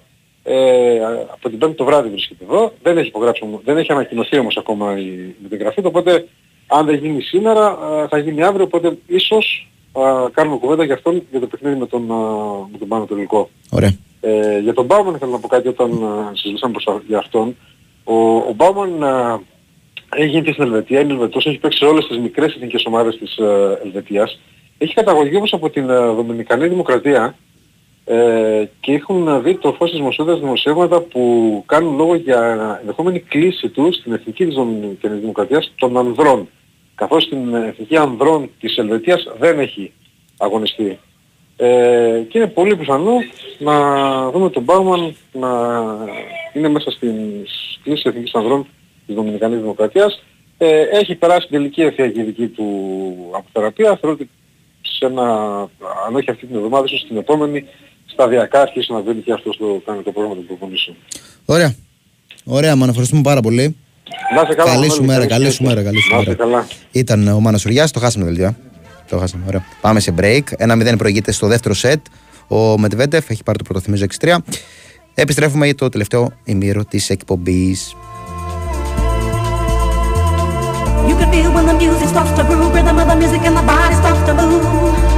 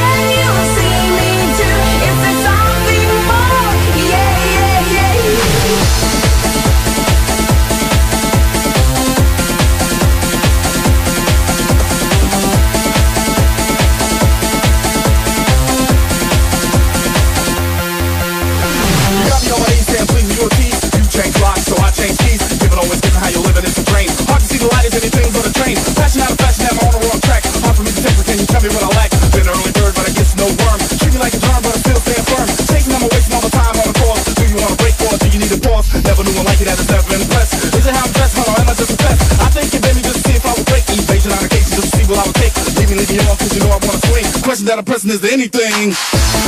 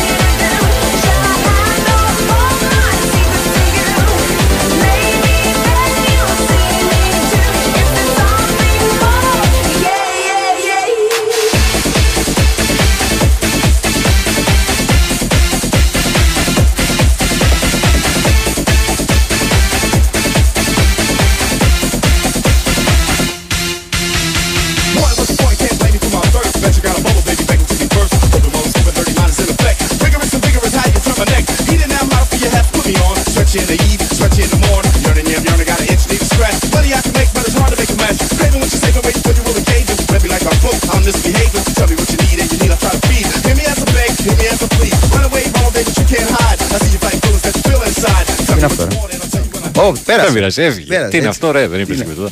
Λοιπόν, το τι είναι αυτό, ρε, αναφερόταν στην προσπάθεια του Μετβέντεφ. Ένα μηδέν, θυμίζω. Α, προηγείται στα σετ α, και προηγείται και στο δεύτερο σετ με ένα μηδέν στα game. Το έχει πάρει επόμου. Καλά πάει, αλλά βέβαια και μετά από τα προχθεσινά, ας περιμένουμε. Ε, γίνονται οι ανατροπές που λέμε. Μέχρι να πάμε στα ρεπορτάζ του Derby. Τώρα, ε. Τέλειο. Πω, πω. Υπέροχα. Λοιπόν, μπαίνουμε σε κλίμα derby. Μπαίνουμε σε κλίμα derby με ρεπορτάζ γηπεδούχων. Ε, με Δημήτρη Τσορμπατζόγλου στην παρέα μας που υποδέχτηκε και, και παίχτη χθες. Αλλά νομίζω αυτή τη στιγμή προέχει το μεγάλο παιχνίδι με τον Παναθανικό στις 8.30 το βράδυ. Καλημέρα Δημήτρη, πώς είσαι; Γεια σου Μανώλη. Καλημέρα. Καλημέρα σε όλους. Καλά μια χαρά εσύ. Καλά, καλά. Ξέρεις το ερώτημα αυτές τις μέρες είναι πιο πολύ στον Παναθηναϊκό το πώς θα προσεγγίσεις αυτό το παιχνίδι. Επειδή πάνω κάτω το, τα τελευταία χρόνια ξέρουμε τον Λουτσέσκου, έχει ένα συγκεκριμένο τρόπο προσέγγισης, δεν τον αλλάζει. Οπότε δεν αποτελεί και τόσο μεγάλο γρίφο. Δεν ξέρω να συμφωνείς. Δηλαδή το παιχνίδι του θα κάνει ο Πάοκ εν ολίγης. Όχι πως δεν το κάνει ο Παναθηναϊκός, απλά ίσως έχει κάποιες εκπλήξεις. Κατάλαβες. Εντάξει, ναι, υπάρχει σημαντική διαφορά. Ο ΠΑΟΚ είναι μια ομάδα με ταυτότητα την οποία την γνωρίζουμε όλοι, με συνέχεια, με κάποιες αρχές πολύ γνωστές σε, σε όλους και όποιος μπορεί τις αντιμετωπίζει. Ε, ο Παναθηναϊκός είναι κάτι καινούργιο, έχει αλλάξει προπονητή, έχει αλλάξει καθημερινότητα, έχει αλλάξει προπόνηση, αλλάζει παίχτες. Ε, δεν, είναι, δεν έχει την σταθερά σε γενικές, σε γενικές γραμμές που έχει ο ΠΑΟΚ στο, στο παιχνίδι του. Προφανώς, ναι, από αυτή την ε, έννοια ε, ο, ο ΠΑΟΚ έχει και το πλεονέκτημα. Ε, εκτός και αν είναι πρόβλημα να διαβάσει τον Παναθηναϊκό και ε, να μην είναι βέβαιος γιατί θα του παρουσιάσει ο Παναθηναϊκός στο σημερινό παιχνίδι. Πλεονέκτημα για τον ΠΑΟΚ είναι φυσικά και ότι προέρχεται από μια άδεια εβδομάδα. Ναι. Και δεν έχει τόσα πολλά προβλήματα τραυματισμών. Θεωρητικά έχει αρκετά πράγματα υπέρ του ο ΠΑΟΚ στη, στη σημερινή βραδιά. Αλλά είναι μια βραδιά. Όλα όσα λέμε για ΠΑΟΚ και Παναθηναϊκό, εγώ πραγματικά πιστεύω ότι σε βάθος χρόνου και στη μία χρονιά, όσο μένει από εδώ και πέρα, ε, θα φέρουν τον ΠΑΟΚ πάνω τον Παναθηναϊκό, το πιστεύω, αλλά στη μία βραδιά δεν μπορείς να ξέρεις τι μπορεί να συμβεί. Μπάλα είναι, ε, τα πάντα γίνονται. Σωστά. Ε, μ, τώρα από προβλήματα είπαμε δεν υπάρχουν πάρα πολλά. Οπότε στον τρόπο. Κοίταξε, είναι, είναι, είναι τρία. Εντάξει, δηλαδή αν ήταν εδώ ο Σαμάτα, ο Εκόνγκ και αν ήταν υγιής και ο Βιερίνια, ε, οι- οι δύο μπορεί να ήταν βασικοί, ίσως και οι τρεις, δεν, ίσως, αλλά έστω και έτσι, τρεις απουσίες καλών παικτών δεν είναι τόσο μεγάλο ζήτημα για τον ΠΑΟΚ που έχει 20-22 ενεργούς παίκτες από τους οποίους δυσκολεύεσαι να καταλάβεις ποιος είναι βασικός και ποιος αναπληρωματικός. Ναι. Ε, είναι, είναι τρεις ε, απουσίες, εντάξει. Δεν είναι λίγο, αλλά δεν είναι και πολύ για αυτόν τον ΠΑΟΚ όπως διαχειρίζεται το ρόστερ το, ο προπονητής του. Ε, το ερώτημα από ό,τι καταλάβαινα και χθες είναι για το επιτελικό χάφ, έτσι, για το δεκάρι πίσω από το φόρ. Αν θα είναι ο Κωνσταντέλιας, αν θα είναι ο Μούργκ. Ναι, ναι, ναι. Ε, σε δύο-τρεις περιπτώσεις, σε δύο-τρεις θέσεις στον ε, αγωνιστικό χώρο ε, που έχει καλές λύσεις ο προπονητής. Για παράδειγμα δεξιά ως ε, half extreme το να έχει ένα δίλημα Αντρίγια, Ζιβκοβιτς ή Ντεσπότοφ είναι πάρα πολύ ωραίο. Δηλαδή είναι Ναι. πολύ ευχάριστο. Α, και, και σε αυτές τις ε, περιπτώσεις σκέφτεται ποιος πρέπει να ξεκινήσει και ποιος πρέπει να τελειώσει το παιχνίδι. Και γενικά, Δημήτρη, να μην ξεχνάμε ότι είναι 16 παίχτε που παίζουν πλέον τα παιχνίδια. Ναι, ναι, βεβαίως, βεβαίως. Δηλαδή είναι και το πώς διαχειρίζεσαι, Αυτό το λέει- του βάζεις. Αυτό το λέει ο Λουτσέσκου ε, από την αρχή της χρονιάς και το λέει για να τα ακούσουν και οι, ε, οι παίχτες του ότι υπολογίζονται όλοι στο ίδιο ποσοστό και αυτός που τελειώνει το μάτι είναι πάρα πολύ σημαντικός και νομίζω ότι τους έχει ευχαριστημένους όλους και νομίζω ότι ε, έχει πείσει και για την ε, ε, δικαιοσύνη που έχει στις επιλογές του. Ένα ακόμα από τα, μυς- από τα μυστικά τα φετινά της ε, διαχείρισης του, του ΠΑΟΚ. Ε, και πράγματι είναι ένα ζήτημα με τον αριστερό στόπερ. Αν θα είναι ο Μιχαηλίδης ή ο Κουλιεράκης στους οποίους μοιράζει αρκετά μάτς φέτος.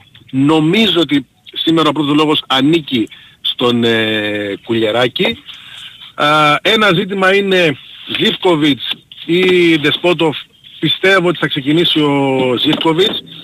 Είναι πολύ δύσκολο να μην ε, ξεκινήσει σε τέτοιο μάτς ένας από τους ηγέτες της ομάδας.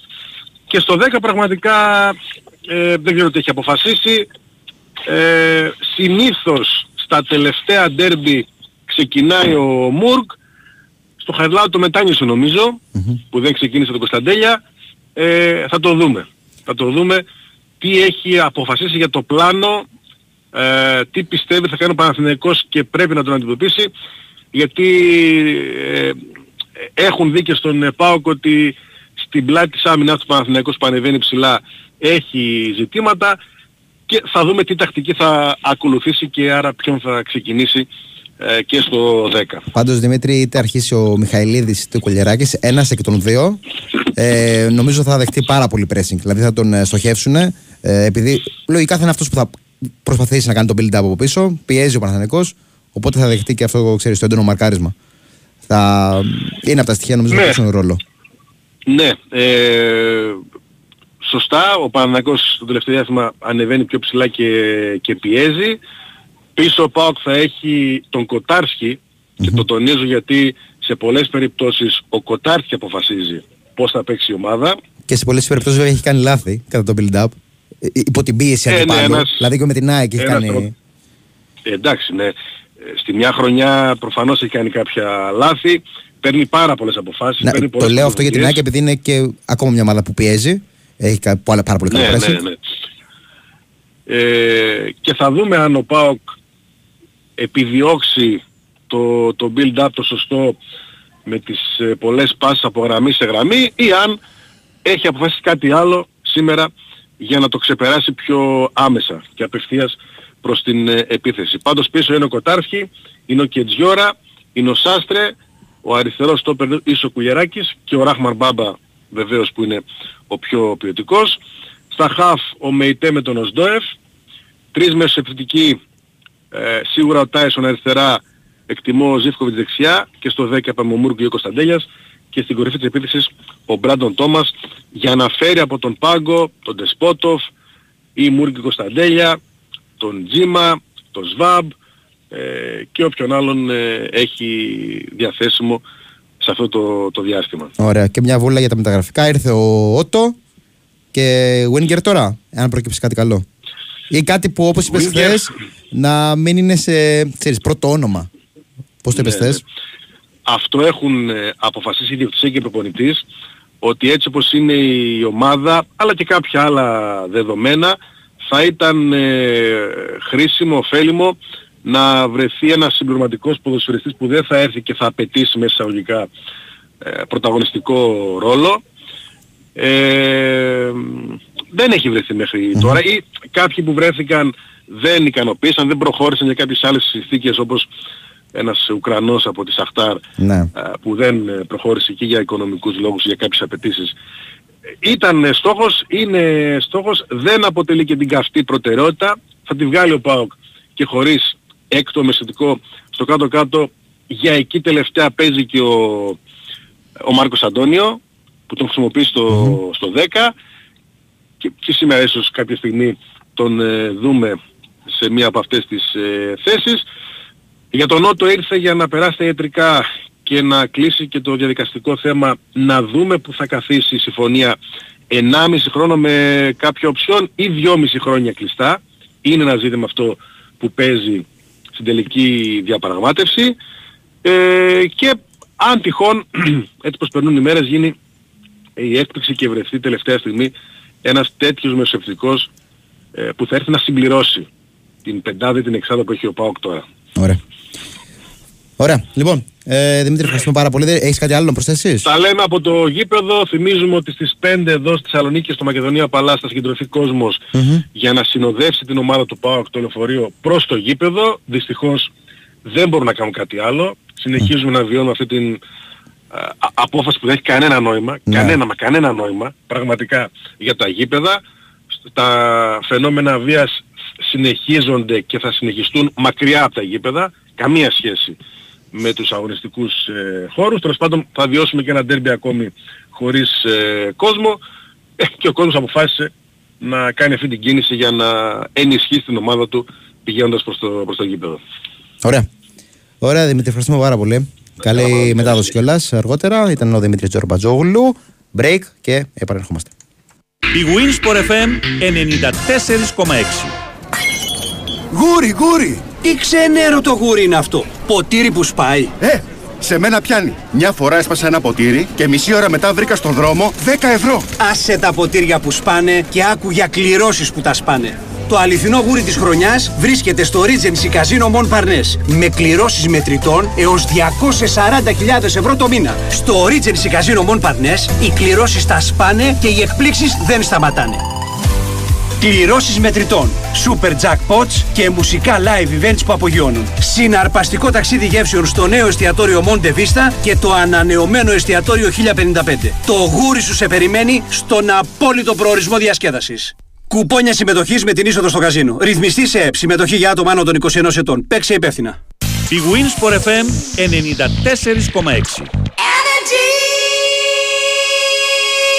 94,6 Και από το ρεπορτάζ των α, γηπεδούχων, πάμε αμέσως στο ρεπορτάζ των φιλοξενούμενων να δούμε πώς έχει ολοκληρώσει την προετοιμασία του ο Παναθηναϊκός, ο οποίος αναζητά ε, μια νίκη σε ντέρμπι. Καλημέρα, Νίκο Παγκάκη, πώς είσαι; Καλημέρα, φίλε. Τίποτα, είμαι εδώ στο Λευκό Πύργο που έχει πραγματικά εξαιρετικό καιρό. Δηλαδή στην Αθήνα με χιονιά και εδώ έχει κρύο μεν, έχει πέσει θερμοκρασία από χθες, αλλά ε, προ- είναι... Μουντίλα εδώ, δεν μουντίλα υπάρχει εδώ. Ούτε, συνεφ, ούτε συννεφάκι ούτε ψυχάλα δεν υπάρχει. Άντε. Τίποτα, τίποτα. Ελπίζουμε να είναι αντίστοιχο και το θέαμα. Το ναι, και πρέπει βράδυ. να είναι... Κοίτα, θέμα μεγάλη με τοπική αυτή στο πρωτάθλημα γιατί μιλάμε για δύο ομάδες ε, που έχουν την καλύτερη άμυνα στο καλά και οι δύο και, ε, και έχουν και την καλύτερη με βραχιά κεφαλή, την καλύτερη επίθεση στο ΠΑΟΚ αλλά είναι πολύ κοντινές οι αποστάσεις πλέον. Ένα ντέρμπι κορυφής πολύ σημαντικό που ο χαμένος δεν χάνεται σίγουρα αλλά κερδίζει πάρα πολλά και ψυχολογικά και βαθμολογικά εν ώψη τη, της συνέχειας και ένα μάτς το οποίο θεωρώ ότι πέρα από τον αγωνιστικό χώρο θα παιχτεί ε, και με δύο πολύ καλούς σκακιστές όπως είναι ο Φατίχ Τιμ που το θεωρώ προσωπικά πολύ δυνατό σε αυτό το κομμάτι και ε, τον προπονητή του, του ΠΑΟΚ από την, από την άλλη, τον Λουτσέσκου. Ε, που, είναι, που είναι επιδραστική προπονητή. Ναι. Ε, παρεμβαίνουν στο, στον αγώνα και θα παίξουν και αυτοί ρόλο σήμερα, νομίζω. Ωστόσο για τον Παναθηναϊκό είναι πάρα πάρα πολύ ε, σημαντικό να, να μην χάσει αυτό. Κύριος τον ενδιαφέρει, αλλά όχι ότι κατεβαίνει με προοπτική γη, να κερδίσει κατεβαίνει ο Παναθηναϊκός. Πάντα αυτή είναι η οτροπία του Τερίμ και της ομάδας, όπως είχε εμφυσιθεί όλο αυτόν τον καιρό. Ε, και κατεβαίνει για να πάρει ένα θετικό αποτέλεσμα. Έχει τις απουσιούλες του ο Παναθηναϊκός, ε, Βέρμπι, Σπορά, τους δύο μόνιμους, ο Χουανκάρ δεν ανέβηκε. Έχει την επιστροφή του Τσέριν, που δεν νομίζω όμως ότι θα, θα μπει με το καλημέρα στη, στη μάχη. Και προσανατολίζεται σε μια δεκάδα με Τραγκόφσκι, Λοντίγκιν, ο Λοντίγκιν πιο παλιός πιο έμπειρος, Τραγκόφσκι, Λοντίγκιν κατά τα δοκάρια, ε, αριστερά νομίζω ο Μπλαντένοβιτς, δεξιά Βαγιανίδη, στο κέντρο της άμυνας ε, αφού δοκίμασε τον, δεν ήθελε μόνο να τους δει, νομίζω ότι αφού δοκίμασε τον Ούγκο εκεί, τον πιστεύει, έχει ένα μεγάλο πλεονέκτημα ο Ούγκο, νομίζω σε σχέση με το Ακαϊτίν είναι πιο έντονο, ίσως λίγο το ότι μπορεί να μεταφέρει πολύ πιο άνετα την μπάλα και αυτό το θέλει Ναι. ο coach, γι' αυτό έβαζε πίσω του στον καιρό τον Αράο. Οπότε νομίζω ότι ο Ούγκο με τον ε, Γεσβάη που είναι σε πολύ καλή κατάσταση και ξεκούραστος ε, τώρα θα αποτελέσει το κεντρικό αμυντικό δίδυμο. Τον Αράο τον πήρε για τη μεσαία γραμμή ο Παναγιακός, εκεί κάνει τη διαφορά. Ε, ίσως ήρθε η ώρα να ανέβει και να έχει δίπλα του τον Κότσιρα που δίνει ένα πολύ, ε, εκτός από τρεξίματα και ένα πολύ ψηλό παίκτη στα στημένα. Ε, τον Μπακασέτα που έχει μια εμφαντική προσωπικότητα, το είδαμε με το καλημέρα. Στην κορυφή τώρα ε, ο Φώτης Ιωαννίδης έχει ακολουθήσει την αποστολή.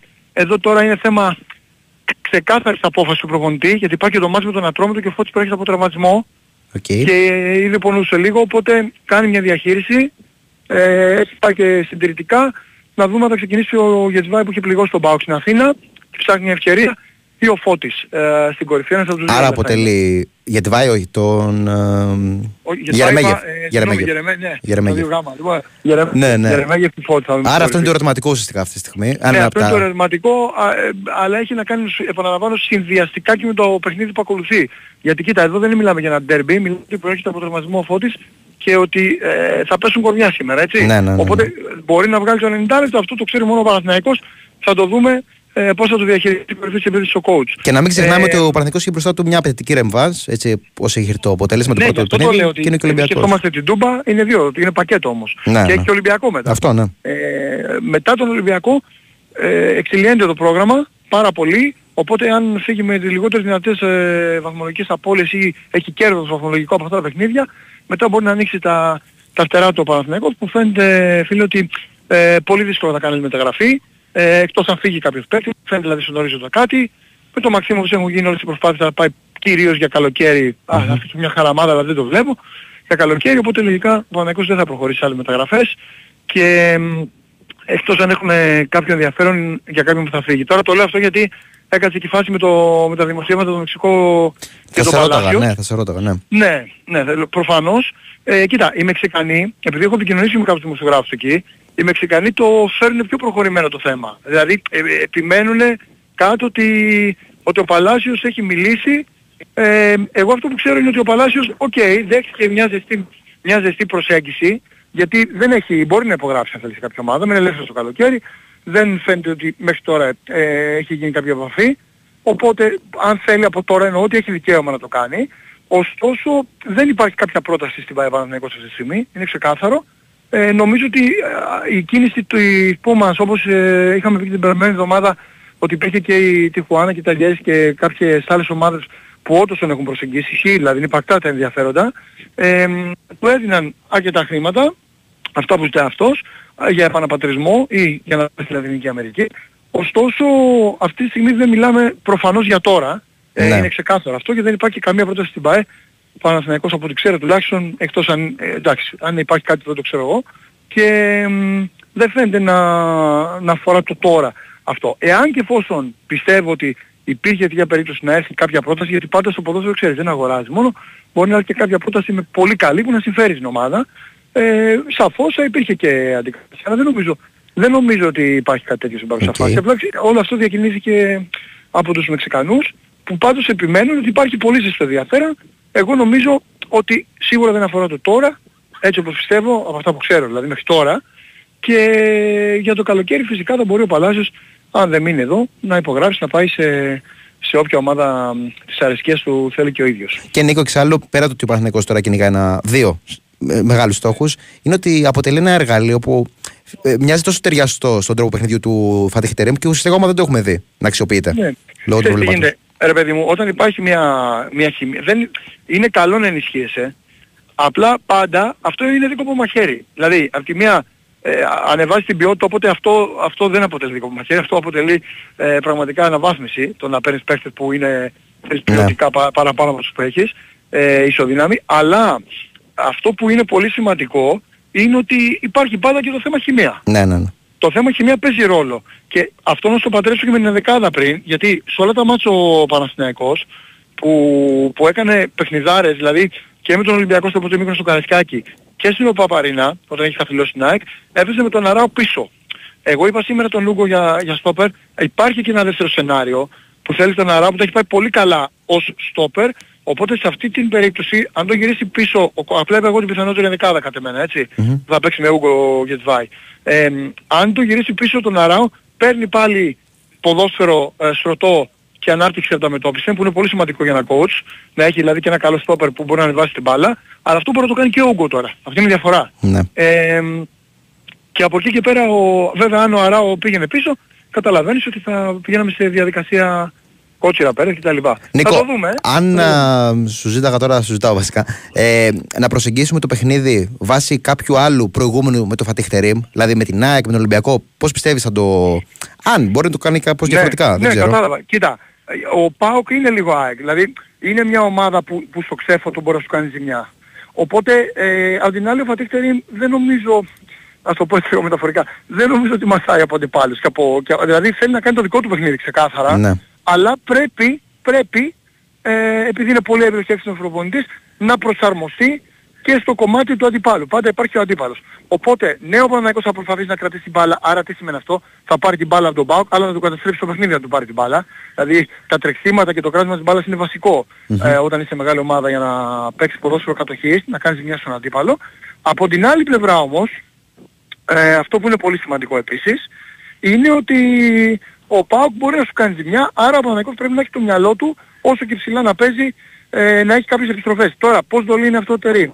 Μέχρι τώρα τι έχω δει. Βάζει, ε, ανεβαίνουν πολύ ψηλά τα στόπερ του, γιατί αυτό θέλει, αυτό γουσάρει, αλλά υπάρχει πάντα ένα backup από τον αμυντικό χαφ για να δίνει βάθος. Δηλαδή όταν ανεβαίνουν ψηλά τα Ωραία. στόπερ γυρίζει πιο πίσω κότσιρας. Καταλαβαίνεις για, να, για να αποτελέσει ένα, ένα λίμπερο, να το πω έτσι, και να καλύψει αυτό το handicap, ας πούμε. Ωραία. Αυτό γίνεται στην ουσία, φίλε.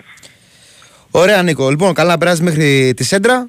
Και Έγινε. μετά. Τα είπαμε όλα και το βράδυ εκπομπή και θα τα Έτσι. πούμε. Λοιπόν, καλή συνέχεια, καλή συνέχεια καλά, στη να είστε Θεσσαλονίκη. Ήταν ο Νίκος Παγκάκης και έτσι, κάπως έτσι, ολοκληρώσαμε τον κύκλο των ρεπορτάζ και σιγά σιγά και την εκπομπή. Ο Μετβέντεφ προηγείται 5-1 στο δεύτερο σετ. Θυμίζω έχει πάρει και το πρώτο με 6-3, οπότε έχει ένα σημαντικό προβάδισμα. Αυτά από μένα. Αυτά και από τον ε, Παναγιώτη Ρέλο που νομίζω αποχωρεί έτσι. Δεν είναι σκητάλη. Ε, ευχαριστώ πολύ που ήταν στη ρύθμιση των ήχων και τις μουσικές επιλογές. Νικόλας ε, Ακτύπης ήταν στην οργάνωση της παραγωγής. Μάλλον Μουσουράκη στο μικρόφωνο για το προηγούμενο δύο ώρο. Φυσικά μείνετε συντονισμένοι, ακολουθούν οι μπάσκετοι να σα τα πούν όχι μόνο για τον μπάσκετ, αλλά και για τα, το ποδοσφαίρο και για το ρεπορτάζ του Ολυμπιακού Πορτέ ένας φίλο. Ό,τι και αν κάνετε, καλή αθλητική μέρα και ντέρμπι σήμερα και ωραία παιχνίδια νωρίτερα. Καλά να περνάτε. Γεια σας.